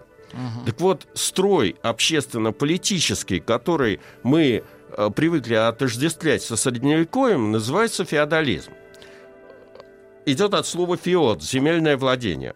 Суть его, если на двух пальцах обсуждать, я сейчас не буду вдаваться в академические дебри. Значит, суть заключается в следующем, что король является одновременно верховным собственником земли в своем королевстве. В условиях, когда деньги не играют такой роли, в которой они играют вот в нашей жизни, потому что потратить их негде. В основном, да, вот в Константинополе, где знают цену этих денег, но есть территории, где что такое деньги, не знают вообще, в принципе. У нас там были в это время кожаные деньги какие-нибудь эти. Кожаные? Гривны кун, да, понимаете? Куна, это мех куницы, понимаете? Вот, значит, основным мерилом богатства является земля. Соответственно, король со своими слугами, скажем так, рассчитывается землей, потому что только земля кормит. И отсюда идет вот эта вот феодальная лестница, которую вы можете помнить во всех учебниках истории, там, 6 класса она представлена. Король раздает эти земли в условное владение, пока люди им и служат, угу. они этой землей пользуются. Значит, графом там и герцогом. Герцоги раздают чуть поменьше феодалам, те простым рыцарям. Значит, а рыцари сидят на труде крестьян, которые внизу этой всей пирамиды находятся. И, соответственно, как бы богатство и влиятельность каждого человека измеряется количеством вассалов. Поэтому вся эта система еще называется вассально-ленная. Угу. Человек, который получает землю от своего господина, обязан ему служить, принести клятву, который называется амаш. Значит, обычно это... Не путать с амуажем. Да, угу. не путать с амуажем. Это рыцарь опускается на одно колено, значит, угу. там ему господин ударяет ритуально по плечу мечом, значит, он произносит какую-то клятву и тому подобное. Но вся эта система в итоге не является такой централизованной, как мы привыкли относиться к государству. Потому что основной принцип этого феодализма заключается в том, что вассал моего вассала не мой вассал. Mm. Поэтому основной предмет распри у всех этих королей... То есть нет вертикали? Вертикали власти абсолютно нету. То есть она, может, она существует, но она аморфная, она определяется личными связями, знатностью, разного рода амбициями, претензиями, авторитетом короля. А король, какой у него авторитет? Если ты не воюешь и не достаешь новую землю, которую можешь поделиться с подданными, какой ты король? Ты барахло, да. Тут, в общем... Поэтому мобилизовать такое воинство на такое предприятие, коим является крестовый поход, то есть, по сути дела, военная операция сколотить. Континентального масштаба, может только какая-то универсальная власть. Как бы не в упрек, а наоборот, достижением Византии было то, что они все-таки каким-то образом сохранили римскую организацию армии. Там у них существовали не вот эти вот феодалы, которые были как бы командирами своих отрядов. Понимаете? Чем больше земля, тем... Но да. все говорят, что Византия упала из-за того, что у них было очень много наемников, а римляне не использовали настолько много наемников. Значит, сейчас я буду вдаваться в... Да, римлян не трожь. Простите меня, что я слушаю. Мы говорим о разных эпохах. Рим пал 400 год, а Византия 1453 год. Неплохо. Значит, когда пал Рим, если уж говорить о том, что там произошло, там действительно сначала в римской истории войско представляло из себя вооруженное ополчение граждан, которое делилось на легионы. И это правильно. Но потом, к концу существования Римской империи, главной проблемой римлян было, где достать земли, чтобы расплатиться с этими наемниками, которых они нанимали. И огромное количество городов, например, Сиена и тому подобное, они ведут свое начало вот именно с места дислокации этих, где раздавали эту землю этим наемникам. У византийцев ситуация в 1453 году вообще была аховая, потому что у них земли не было. У них был этот, как он называется, Константинополь с областью. Понимаете? Поэтому другого способа, как перечеканить все драгоценности этой императорской казны в монеты, которые назывались солидусами, кстати говоря, у них не было. Поэтому они действительно всю казну пустили на эти цели. В итоге это привело к очень смешному явлению. Значит, Константинополь пал. И тысячи наемников, снабженные, получившие из казны эти последние жалования, солидусы, распространились по всей Европе и расплачивались во всех кабаках Германии, Франции, в Англии солидусами. Отсюда пошло название во всех европейских языках «солдаты». Понимаете? Значит, это довольно смешная история и очень трагическая. Значит, но вернемся, значит, все-таки к наш XI век. Поэтому, возвращаясь к тому, что я рассказываю, Армия крестоносцев — это не армия в нашем понимании, с четкой субординацией, там, где генерал, где рядовой, каждый знает свой маневр. Хочу воюю, хочу не воюю. Во-первых, хочу воюю, хочу не воюю. Во-вторых, каждый этот феодал является командиром своей маленькой армии, и они все находятся в очень сложных отношениях друг с другом. То есть для того, чтобы сформировать штаб, и чтобы заставить этот штаб подчиняться единой какой-то воле, требуется недюжие усилия. И настолько они поняли друг друга из-за разных языков. Это хороший вопрос. Значит, ну, тут я даже не как-то знаю, неудобно.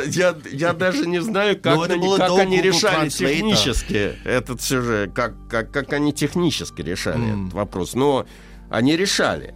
Но перед тем, как мы с вами будем говорить о крестовом, собственно, организации крестового похода, надо мне еще, по крайней мере, сделать несколько деталей. Дорогие друзья, детали совсем скоро. Дмитрий Алексеевич Гутнов, профессор Московского государственного университета, доктор исторических наук.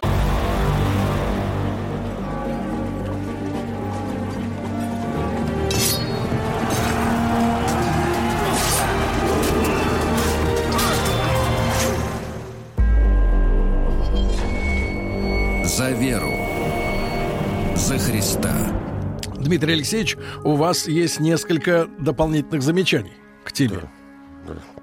Значит, все эти призывы Алексея Комнина, естественно, достигли Ватикана. Я бы тут хотел напомнить слушателям, что раскол между православием и католичеством произошел в 1054 году. То есть в 1091 или 1005 году теоретически было живо поколение, которая помнила о единстве этой самой христианской церкви. Поэтому, когда Ватикан получил вот эти вот слезные просьбы от Комнина, то у него, во-первых, как бы были вполне обоснованные резоны, ну, преодолеть раскол, и, во-вторых, естественно, преодолеть раскол с пользой для себя, чтобы католическая вера стала как бы основной, ветвь христианства стала основной в христианстве. Значит, поэтому папа Урбан II, кой взошел на престол аккурат в 1088 году, все совпадало, и который был французом по происхождению, и у него были большие планы на, так сказать, распространение влияния католицизма в мире, он воспринял, в общем, всю эту как бы просьбы Алексея Комнина и решил действовать.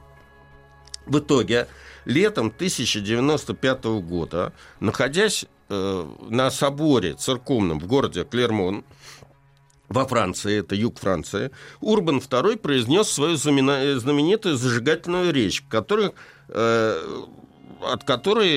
речи принято отсчитывать, в общем, начало первого крестового похода.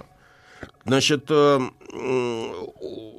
речь эта зафиксирована тремя независимыми слушателями, и хотя передана она была не протокольно, а, так сказать, каждый там переписывал от третьего лица это литературно. Все. Литературно, да, но тем не менее не вызывает сомнения, что речь была подготовлена, что для своего времени это, наверное, был шедевр ораторского искусства, и все было обставлено таким образом, чтобы произвести наибольшее впечатление на слушателей, вплоть до того, что если сам собор проходил извините за каламбур, в церковном соборе Клермона, в кафедральном, то речь папы была вынесена за город, на поле, которое было запружено людьми полностью. Причем там присутствовало что-то такое 3000 епископов со всей Европы. В общем, как бы огромное количество людей. И там папа обратился... Кворум был. И там папа обратился к слушателям, где, не жалея красок, расписывал ужасное положение христиан в связи с захваченными святынями на Востоке. Не жалея красок, это все расписывал, но у него не было задачи объяснить, почему так произошло. Это было бы интересно из его уст услышать это. Его задача была, как у любого, так сказать, пропагандиста, возбудить толпу. Нагнать. Вот. И это ему удалось. В общем, все это было построено по этому принципу. И это ему удалось. Толпа неоднократно прерывала его речь высказыванием так вперед, на восток, так хочет Бог, во имя Христа там и прочее, прочее, прочее. Очень хорошо. Вот. Другое дело, что, конечно, если вы посмотрите о том, что происходило реально на Востоке, то, конечно, таких страстей там не было. Ну, вот как бы исламизм в том виде, в котором мы сейчас его имеем дело на Ближнем Востоке, конечно, такого вот на том Ближнем Востоке не было. Ну, это понятно, джипов-то с пулеметами не было. И джипов с пулеметами не было. Конечно, значит, в это время путешествие в Палестину было святым богоугодным делом, и очень многие паломники путешествовали по святым местам. И турки прекрасно понимали, значит, значение этих путешествий. И вслед за византийцами, ведь византийцы очень хорошие деньги собирали за этот церковный туризм, условно говоря. За, например, посещение Константинополя, Иерусалима, Антиохии византийские чиновники брали, как бы сказать, туристический сбор. Налог. Вот. Но пускали всех, кто хочет. Так вот, когда турки завладели, например, Иерусалимом, они это все сохранили. Более того, итальянский город Амальфи, например, который специализировался на организации паломнических туров, содержал 2, я не знаю, как это назвать, гостиницы, приюта в Иерусалиме. Хостела, который там работал. Причем они долго работали. Где-то уже через 100 лет именно вокруг одного из этих хостелов, госпиталя, образовался орден святого Иоанна Иерусалимского, который вы все лучше знаете как Мальтийский орден рыцарский. На самом деле этот орден святого Иоанна Иерусалимского, он изначально, когда их крестоносцев поперли из Палестины, предваряя наши будущие разговоры, он обосновался на Родосе. Кто вдруг будет отдыхать на Родосе, обратите внимание, там как бы весь город, весь остров засеян рыцарскими замками. Это замки Мальтийского ордена, по сути дела, до 1522 года.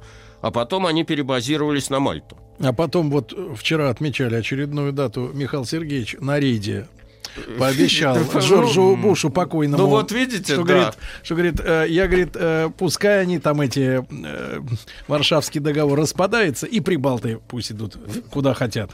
Да. Вот так, хорошо. Дмитрий Алексеевич, несказанное удовольствие вас слушать. Ждем новой встречи. Взаимно. Друзья мои, в подкастах, естественно, на сайте радиомаяк.ру в любое удобное время. Дмитрий Алексеевич Гутнов, профессор Московского государственного университета, доктор исторических наук. За веру, за Христа. Это название проекта. Мне нужен магнитофон заграничный, американский или немецкий? Вот есть очень хороший, отечественный. Спасибо, отечественный не подойдет. Заграничный надо изыскивать. Я понимаю, сколько? 50? Ну, возьмите себя в руки. Нужно узнать, нужно привезти. Италия. Да. Брендятина на маяке. Не знаю, принимают ли сейчас в тотализаторах ставки на живое исполнение рубрики Брендятина. Мы плотно идем в последнее время, Сергей. Доброе утро еще раз. Давайте сравним, какой курс доллара-то. Доброе утро, уважаемые радиослушатели. Идем плотно, 75, да? Хорошо. Ну что, 4 декабря 2018 года очередная история в рамках нашего проекта «Брендятина», которому в этом году исполнилось 10 лет. И начнем мы, пожалуй, с той музыкальной композиции, которую я нашего редактора попросил предоставить нашего прослушивания. Сэш Элвис. Да ладно, это же Маккартни. И не Маккартни. А кто? Сейчас проверим ваши музыкальные знания. Конечно, не хватает на вас Владимира Леонардовича. Игоряша, что ли, Николаев? Он бы с двух нот узнал. Прекратите Игоря трогать. Ну, погромче. Причем название этого коллектива непосредственно связано с названием той компании, которую я вам сегодня расскажу. Нет, но это точно не Иосиф Пригожин, он не поет. Иосиф Пригожин. Ну что, Kingston трио. И, конечно же, история компании Kingston.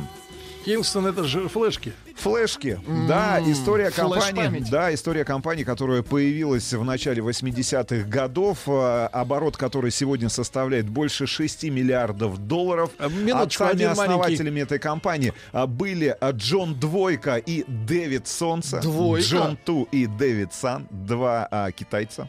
Да, Сергей Валерьевич. Вопрос, вот и к Владику тоже. Так. В мире флеш-накопителей Kingston у нас на каком месте? Кто считается? Нет, ну это известно. Самый лучший.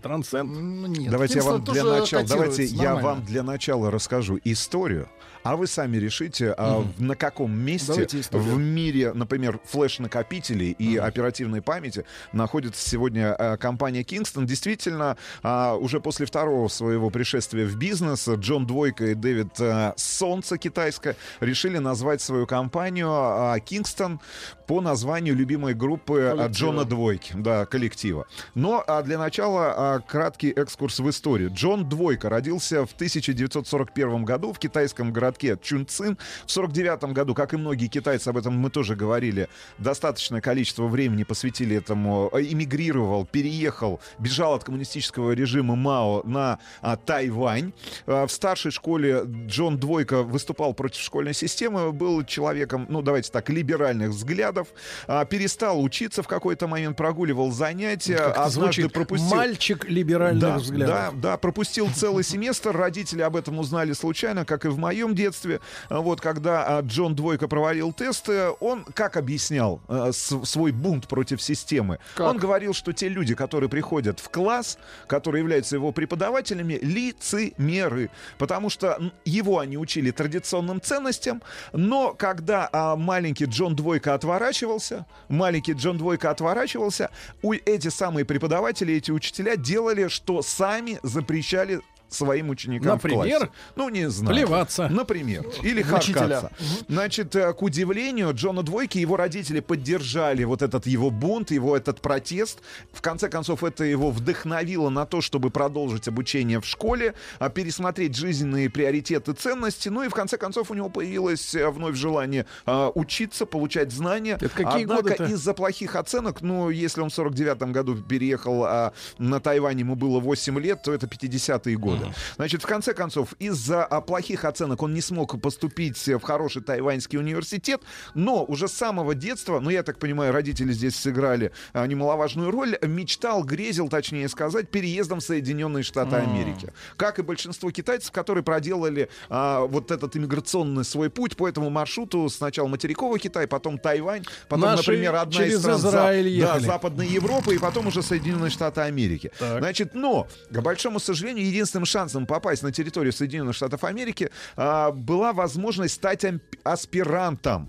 Значит, альтернативой для него стала Германия, где у него обнаружился дальний родственник, его дядя, который владел, как и большинство китайцев на территории Западной Германии, небольшим китайским рестораном. Но, к большому сожалению, когда Джон Двойка оказался на территории ФРГ, выяснилось, что его дядя не знает ни одного слова по-китайски. Нет, по-немецки. Значит, не говорит на немецком языке, соответственно, никакими знаниями и жизненным опытом проживания на территории Федеративной Республики Германии поделиться он с маленьким Джоном Двойкой. Ничего и про немцев не знает. Да, не знает ничего. Плохо разбирался в местной социальной среде, и по счастливой случайности так сошлись китайские звезды. Над головой маленького, да, точнее сказать, уже юноши Джона Двойки, он познакомился с католическим священником.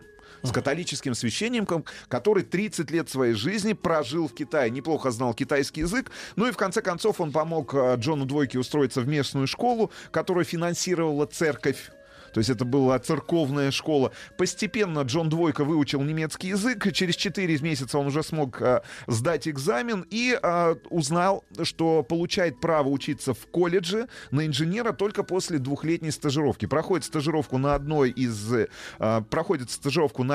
в городе Киль. Значит, здесь после стажировки он стал Получил, я так понимаю, вторую профессию сварщика, но не того сварщика, о котором я вам рассказывал в свое время. Значит, хорошо владел немецким, смог поступить, наконец, в высшее учебное заведение. И в 1970 году, получив степень инженера в одном из технических университетов, он эмигрирует в Соединенные Штаты Америки. Вот наконец, вопрос, Соединенные Штаты Америки. Один. Зачем надо было учить немецкий язык? Согласен, Сергей Валерьевич.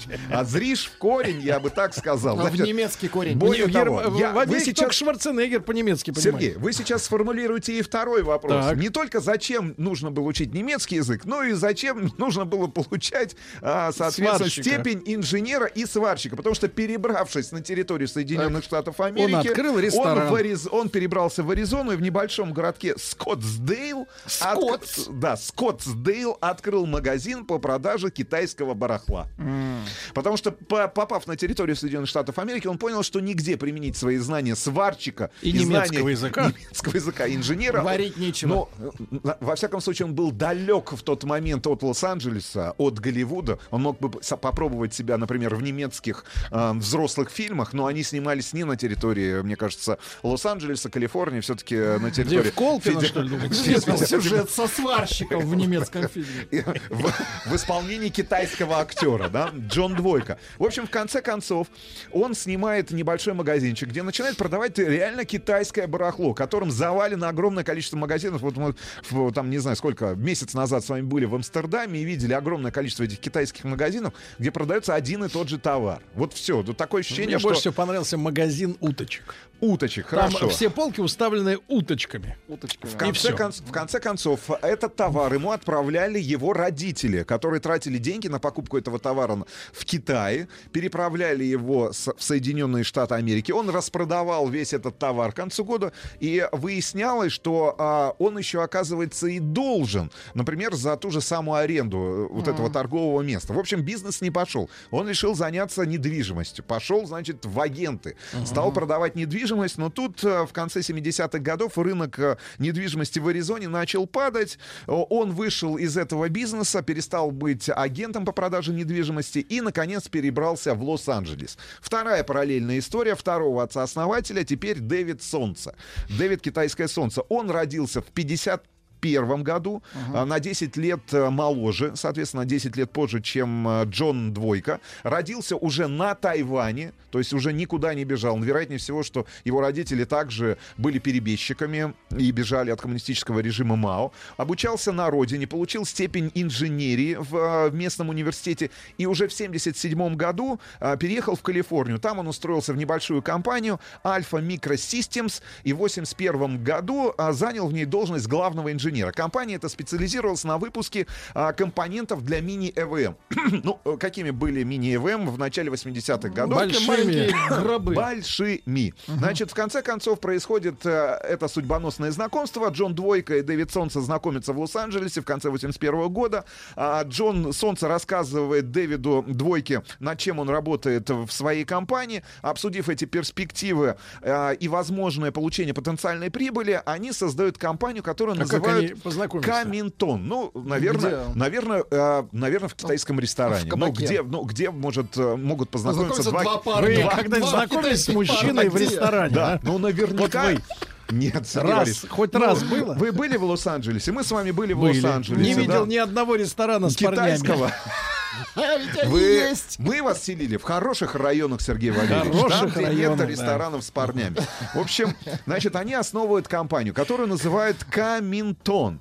Она на самом деле существовала, по большому счету, первые, наверное, 2 года только на бумаге. Вам в детстве пшикали в рот каминтоном? Да. Такая пш-пш. Значит, и что, чем занималась эта компания? Она начала производство оперативной памяти, так называемой ОЗУ. А что такое оперативная память? Это как раз та память, которая отвечает за те процессоры, а внутри вашего персонального компьютера или электронной вычислительной машины. Сергей Валерьевич, когда ваш компьютер включен, правильно? Да, когда выключен, она стирается. Правильно, Сергей Валерьевич. Вот этими оперативка. Я же говорю, быстродействие в том числе. Да. Значит, вот это выпуском этой самой памяти для мини-ЭВМ, внимание, и здесь очень интересная история, связана непосредственно с нашей страной и с огромным количеством наших слушателей, соотечественников, которые появились на свет где-то в начале 70-х, середине 70-х, у которых в школе или в УПК были так называемые курсы информатики, которые впервые знакомились с электронно-вычислительной техникой. Потому что память, вот эта самая компания Комитон, производила для мини-ЭВМ компании DEC, которая называлась PDP-11.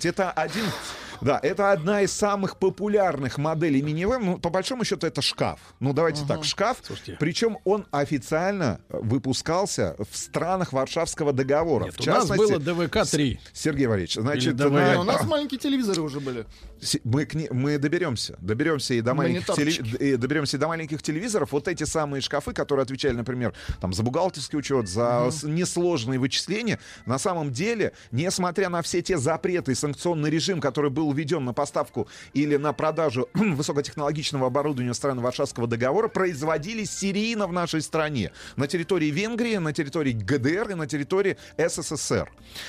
Что происходит дальше? Первый год компания существовала на бумаге, потому что на самом деле, ну, давайте так, идеологическим отцом-вдохновителем и человеком, который отвечал, ну, за технологию, был Дэвид Солнце.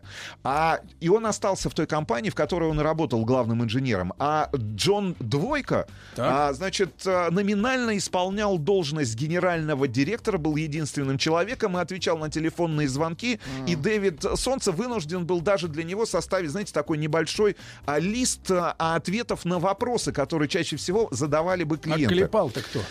Клепали они сами. Просто паяли? Паяли. Паяли? Вы понимаете, что микроэлектроника? Дядь Сереж. Это паяльник вообще не раз. Другая электроника была. Шкафы. Это конец 70-х, начало 80-х годов. И мы, если вспомним, и вернемся... не парьте. Я помню прием. Дядя Сереж, остановись. Давайте вернемся к истории компании Apple, к истории компании IBM, к истории компании Microsoft. Вы должны понимать, что ни у кого, ни одного крупного производителя компьютерной техники, которым в тот момент, например, являлась компания HP, там, Hewlett-Packard, да, у них и в голове не было, что вот эти самые шкафы станут персоналками. Поэтому было огромное количество энтузиастов, работающих в магазинах компьютерных комплектующих, которые что-то пытались на коленке собрать. Таких стандартов еще не было. И стандартов не было. Поэтому они паяли эту память. Ну как паяли? Паяли на бумаге. И тут, в конце концов, на них обращает внимание как раз та самая компания DEC, которая прекратила свое существование в 1998 году, после того, как ее поглотил гигантский просто компьютерный монстр, компания Compaq. История этой компании я тоже рассказывал как-то в рамках рубрики «Брендятина». Но если мы возвращаемся уже теперь к истории компании DEC, которая в начале 50-х годов была образована, то сейчас я вас верну массово, не сеансом гипноза. Массово — это всех сразу, значит. Да, значит, всех сразу, Сергей Валерьевич, в наше с вами детство, потому что компания DEC дала для нашей страны как минимум две самых популярных мини-ЭВМ, которые очень долго производились на моей родине, в Воронеже, на одном из заводов, который до сих пор существует. Это, значит, электроника 80 и электроника 85. Это мини-ЭВМ, это как раз те самые электронно-лучевые трубки, это первые, соответственно, системные блоки. Оперативка там была, по-моему, 12, 512. И вот как раз это... 512 — это очень много. Не мегабайт, Сергей Валерьевич. Килобайт. И вот как раз оперативку для этих компьютеров, именно оригинальных DEC. Причем это была полная копия, причем на которую не были получены никакие патенты, никакие права. Более того, наша промышленность, если мы говорим о каких-то, параллелях, то наша промышленность достаточно быстро, потому что оригинальный компьютер DEC 350 был представлен в Соединенных Штатах Америки, по-моему, за 2 года до появления электроники 85. То есть наши дипломаты быстренько привезли. Свежее оборудование. Это было достаточно свежее оборудование. То есть, по большому счету, этот процесс клонирования и копирования шел в ногу со временем, с технологическим прогрессом. Значит, компания DEC выходит на компанию сожалению, значит, каметон выходит на Дэвида Солнца, выходит на Джона Двойку и говорит: слушайте, парни, значит, нам необходим как раз вот для этих новых мини-ЭВМ новая оперативка. Если мы будем заниматься с нуля разработкой этой оперативки, у нас уйдет достаточное количество денежных средств, времени, поэтому давайте мы разместим заказ этот у вас. И они размещают заказ на $250 тысяч в небольшой компании Дэвида Сана и Джона Ту. И вот тут начинается история восхождения, история развития компании Kingston, которая тогда еще не носила этого названия. А, кстати говоря, перед этой встречей у них офиса даже не было, они арендовали офис, а их родственники выполняли роль служащих в этом офисе. Ну, потому что реально никаких людей, никаких работников не было. Ну, в общем, в конце концов, за $250 тысяч они получают этот контракт. Это 83-й год. А уже в 86-м году, через 3 года, они продают свой бизнес за $6 миллионов компании, секундочку, AST Research. И вкладывают все свои деньги в 86-м году после продажи в акции. Они начинают играть на бирже. Они обращаются к своему знакомому трейдеру. Наверняка с ним они тоже познакомились в одном из китайских ресторанов. В мужском кафе или в китайском ресторане. Значит, знакомятся, отдают ему все свои деньги. И весь их бизнес накрывается, как у нас говорят, медным тазом в черный понедельник 1987 года. Тут ведь, кстати, очень важная дата, потому что мы считали, что на Западе благополучие, а у нас перестройка, и мы все хуже живем, а на самом деле вот это был кошмар в 87-м году. 87-й год, надо сказать следующее, ведь если подробно разбираться в причинах, кстати, те же самые люди в 1987 году, например, руководили Федеральной резервной системой Соединенных Штатов Америки, что и сегодня... А зачем им меняться, если есть новое сердце? Определяют монетарную политику этого государства Соединенных Штатов Америки. И не только государства, всего человечества. Ну так вот, это был второй по величине кризис после 1929 года, после Великой депрессии. Да, ну, Соединенные Штаты отскочили за 2 года. Давайте так, и только разграбление Советского Союза помогло выкарабкаться. Да, Сергей Валерьевич, я с вами согласен. Абсолютно. Вот разграбление. Да. Грабят. Мне нужен магнитофон заграничный. Американский или немецкий? Вот есть очень хороший. Отечественный. Спасибо, отечественный не подойдет. Заграничный надо изыскивать. Я понимаю, сколько? 50? Ну, возьмите себя в руки. Нужно узнать, нужно привезти. Италия. Да. Брендятина на Маяке. Друзья мои, сегодня наш солист Рустам Иванович не пользуется фонограммой, излагает от души. Кстати, люди спрашивают, кто пишет вам текста. Тексты, Сергей Валерьевич, я вас поправлю. Хорошо, я вас поправлю. Он как музыкант говорит. Да, он говорит сам. Все тексты в моей голове. Итак, черный понедельник 1987 года. Наши главные герои Дэвид Солнце и Джон Двойка теряют все $6 миллионов, которые они заработали на продаже своей компании в свое время, в 1986 году. А более того, они остались должны $1 миллион. То есть минус составил минус $7 миллионов. Они постучались в дверь своего знакомого трейдера, сказали: мы хотим забрать деньги. Он сказал: вы должны еще $1 миллион.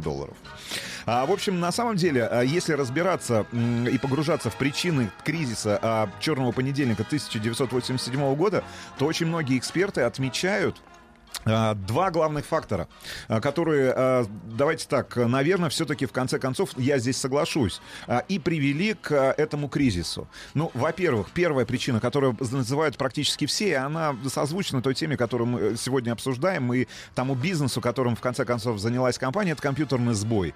Потому что абсолютное большинство сходится во мнении, что главная причина хаоса, неразберихи, которая случилась 19 октября 1987 года, заключается в широком применении новых технологий в биржевой торговле. И вторая причина — это... Боты сломались. Ну, глобально те ресурсы, которыми обладала биржа, не смогли обработать то количество заявок, как ты понимаешь, да, потому что использовались уже и программный трейдинг, это роботы, которые в автоматическом режиме, соответственно, покупали и продавали акции. Прием, обработка, исполнение заказов, соответственно, информационная поддержка, отчетность. То есть, хотите сказать, в реальной американской экономике не было для этого предпосылок? Причин? Нет, в американской экономике предпосылки были, и были они связаны и там с отсутствием ликвидности. Очень многие, например, ссылаются на то, что реально не было ликвидности. Налика. И налика, да, и та же Федеральная резервная система вынуждена была залить огромным, ну вот эту дыру зияющую после 19 октября огромным количеством ликвидности. Там больше 2 миллиардов долларов они там за очень короткий срок потратили. Но в конце концов, ведь спустя 2 года они отыграли эти позиции. То есть нельзя говорить о том, что этот кризис был системный. Для кого-то этот кризис... Там самым главным-то... Я о чем хочу сказать, что вот самым главным показателем кризиса 29-го года был так называемый... Вы сейчас удивитесь, что есть и такой термин. Так. На самом деле в американской экономической реальности... Значит, но он есть. И, соответственно, называется он... Сейчас, так. Секундочку, Сергей Валерьевич. Значит, называется он... Да что же такое? Ну, к сожалению, в памяти у Рустама Ивановича происходит перегрузка. Просто листок упал. Да нет, брокеропад. Брокеропад? Да, брокеропад, потому что 19 октября 1987 года огромное количество зевак, целая толпа собралась возле здания биржи. Значит, зачем они тогда... выбрасывались из окна? Они ждали, когда начнется вот этот самый брокеропад, который сопровождал кризис и Великую депрессию 1929 года. Да, тот самый черный четверг, тот четверг наступил 24 октября 1929 года, когда 11, если мне не изменяет память, брокеров покончили жизнь самоубийством, выбросившись с верхних этажей Нью-Йоркской биржи. Поможем вам. Во время трагических событий Черного октября 29 года. А знаете почему? Без батутов стояли. А знаете почему? Потому что на окнах были предусмотрительно, размещены решетки, которые не позволили этим самым брокерам, которые пострадали уже в черный четверг 1987 года, выброситься из окна. Но вернемся к нашим, значит, баранам, к нашим главным героям. Это их не сломило. Несмотря на минус 7 миллионов долларов, они решили продолжить бизнес, которым они перестали заниматься в 1986 году. Ну и в конце концов стало понятно, что вот этот рынок зарождающихся персональных ЭВМ испытывает очень серьезный недостаток. Именно оперативной памяти, которую было бы просто, быстродействие, которую бы просто можно было установить на материнскую плату. С чем это было связано? Значит, персоналки, которые в тот момент появились, это уже середина, это уже конец 80-х годов, они выпускались крупными производителями. И, соответственно, ты покупал готовый компьютер. И для того, чтобы произвести апгрейд, ты должен был заказать, например, ту же самую оперативку АЗУ у производителя. А производитель, для того, чтобы выполнить твой заказ, должен был разместить этот заказ, опять же, где-нибудь на производстве, получить эту память, отправить тебе. В общем, этот весь процесс занимал достаточно... То есть вот так в свободной продаже, как говорится, прет-апорте не продавалось. Вот именно эту нишу и решили занять два парня. То есть уже готовая оперативка. Да, Дэвид Сан и Джон Ту, они организовывают компанию Kingston, которую называют по названию любимой группы Джона Ту, Джона Двойки, и начинают собирать потихоньку как раз вот эту самую оперативку. Начинают собирать, получают первый заказ на $50 тысяч. Значит, в конце концов им становится понятно, что они могут расти и дальше. Им требуется постоянный поставщик комплектующих и микросхем памяти. И они находят, как вы думаете, кого? Кого в конце 80-х годов? Можно найти. Майкла Джексона. Майкла Джексона они найдут в 2000-х, чуть позже, после его смерти найдут, и тоже отличный маркетинговый ход реализуют для, например, продажи своих флеш-накопителей. Если говорить о смерти Майкла Джексона, находят никому неизвестную компанию из Южной Кореи Samsung, которая начинает поставку по эксклюзивному контракту как раз этих микросхем памяти. И первым партнером на территории Соединенных Штатов и достаточно продолжительное количество времени остается единственным партнером компании Samsung на американском рынке, который является самым большим в тот момент. Мы понимаем, да, что персоналки, они присутствуют, ну, по факту только ограничены на территории Соединенных Штатов Америки, потому что крупнейшие производители, такие как Apple и как IBM, например, и Hewlett-Packard, находятся на территории США. Значит, они начинают покупать значит, собирать эту самую оперативку и отправлять ее в свободную продажу. Более того, как продавались компьютеры, ведь были крупные дистрибьюторы, если мы вернемся вот буквально там на 15-20 лет назад, ведь огромное количество сетей было, да, компьютерных, по продаже компьютерной техники. Заточенных под компьютеры. Которые продавали готовые компьютеры, либо из комплектующих собирали под своим брендом. Значит, что происходило в тот момент на территории Соединенных Штатов Америки? Очень многие дистрибьюторы стали покупать готовые компьютеры, заказывать у производителей без оперативки. Потому что им проще было докупить эту оперативку. Да, может быть, и дешевле, на самом деле. И дешевле докупить у Kingston, установить в компьютер тот, который будет продан конечному потребителю, пользователю. И самое главное, пользователь получит гораздо больше объем этой самой оперативки за меньшие деньги. Потому что, ну, возвращаемся опять в конец 80-х, начало 90-х, ну, компьютеры стоили же просто фантастических денег, да, то есть очень это дорого. Несколько тысяч, там, десятки тысяч долларов сначала. Какие десятки-то? Серьезная экономия, да. Побойтесь Господа. Сначала сначала десятки тысяч долларов, потом тысячи долларов. И это сегодня там персоналку, либо тот же iPad, который заменил на самом деле в наших домах персональные компьютеры, можно купить там за несколько сотен долларов. Значит, рынок растет, а вместе с этим рынком растет и доля на этом рынке компании Kingston. И вот самое интересное, что в 89-м, на рубеже 89-90-х годов продажи достигли отметки уже 35 миллионов долларов. 35 миллионов долларов. Более того, они стали выпускать процессорные улучшения. Например, специальные модули, которые позволяли увеличить мощность процессора. Ну, то есть не ограничивались только выпуском оперативки. Ну и в 90-м году выходит всем известный нам Сергей Валерьевич. Я очень надеюсь, что вы сталкивались. В 1990-м выходит на свет. Компания Microsoft представляет Windows 3. 90-й год, Windows 3. Стало понятно, что еще больше оператив. Потому что сама операционная система... Ее и ест. Понятное дело. Чем тяжелее, чем производительнее становится операционная система, тем больше оперативки. Соответственно, это следующий рывок. И буквально уже в конце 90-го года они в 3 раза увеличили продажи, достигнув отметки почти в 100 миллионов долларов. Слушайте, значит, никого больше не было? Если на рынке, кто понимает, что нужно оперативку делать. Было еще несколько компаний, которые параллельным курсом шли, они нам хорошо известны, это те компании, которые до сих пор присутствуют на рынке, я так понимаю, они так в конце концов договорились и поделили. Это SanDisk, но очень известная компания, и компания Seagate. Seagate. Ну, вот три, наверное, монстра, которые присутствуют. Просто компания Kingston, мне кажется, нам не так хорошо известна, только потому, что экспансию внешнюю они начали достаточно поздно, в отличие от своих конкурентов. То есть они почему-то были закрыты и акцентированы с точки зрения ведения бизнеса именно на рынок Соединенных Штатов Америки. Значит, что происходит дальше? Более того, компания становится одним из самых привлекательных работодателей на рынке. Значит, в качестве бонусов, например, в 90-х она распределяла между сотрудниками 5% квартальной прибыли, таким образом мотивируя их для достижения более лучших результатов. Ну и в конце концов они-то и выстраивали компанию под себя. Ходят легенды, что до сих пор в офисах компании Kingston можно встретить, например, Дэвида Сана или Джона Ту, которые моют полы сами. Но это легенда. Это голограмма. Сергей Валерьевич, почему же голограмма? Нет, более того, они старались создать внутри компании достаточно демократичную обстановку. Не было никаких кабинетов, все общались на равных. И единственными, указателями внутри офиса были таблички, где была написана фамилия человека и год, когда он присоединился к семье, как они называли, Kingston.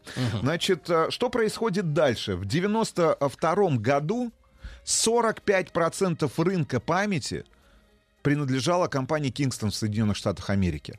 В 1994 году они представили модели переносных жестких дисков, а в 1994 году они уже продали свои памяти на $1 миллиард, но очень быстро, да? То есть у них было какое-нибудь исследовательское подразделение? Ну, по большому счету, или они... Это просто смысла не было в ней. Ну, я так понимаю, что вот с точки зрения именно самого бизнеса, они занимались тем, что собирали. Они были именно... ну такой крупный, давайте крупный узловая... Это такой компьютерный апгрейд. Они делали вот эти вот запчасти, по сути, компьютерные. В 95-м году они начали экспансию на европейский рынок, на рынок Китайской Народной Республики. А, значит, очень долго они отказывались от предложения продать свою компанию. В конце концов, в 96-м году за $1,5 миллиарда они продали свою компанию японскому банку SoftBank. Выкупил он 80% компании, но уже, внимание, в 1997 году, так. В 96 году они за $1,5 миллиарда продали, а в 97-м за 450 миллионов выкупили компанию обратно. А как так вышло? Что за трюк такой? Трюк, упали цены на память. Вы же понимаете, да, что вот появились новые игроки, наверняка. Появились новые игроки, снизились расходы на производство этой самой памяти. Потому что ведь компания Samsung... Она подешевела, да? Конечно, компания Samsung, она же с чем выходила на рынок? Она как раз выходила с энергозависимой полупроводниковой памятью с произвольным доступом, так называемый DRAM. Драм. А теперь? Драм. А сейчас же она энергонезависимая. Значит, новые технологии, новые игроки, снижение стоимости производства, снижение цен на конечную продукцию, стоимость компании падает, и они за $450 миллионов возвращаются и становятся опять же полными владельцами компании, выкупая собственную компанию у японского банка, у японского гиганта. А продавали за $1,5. Да, продавали, ну, в принципе... Про Майкла Джексона вы обещали сказать. Да, про Майкла Джексона, но если быстро совсем. Давайте. Один из трюков, значит, они в 2010 году представили флеш-карты на одной из выставок, на которых были сохранены композиции Майкла Джексона. Значит, флешка называлась «This is it», в честь несостоявшегося тура Майкла Джексона. На ней был установлен Windows Media Player, и записан документальный фильм о жизни исполнителя. В общем, ну что, компания до сих пор существует. Кстати, есть совместные проекты и с Яндексом, например, с тем же Яндекс.Диском и с компанией Эбби. Ну и что? В 2016 году выручка составила почти $7 миллиардов в Соединенных Штатах Америки. Китайцы живы? А китайцы живы. Здравствуйте. Моют полы. Вся вы мыли в нашем офисе, в нашей студии? У нас ковролин. Еще больше подкастов на радиомаяк.ру.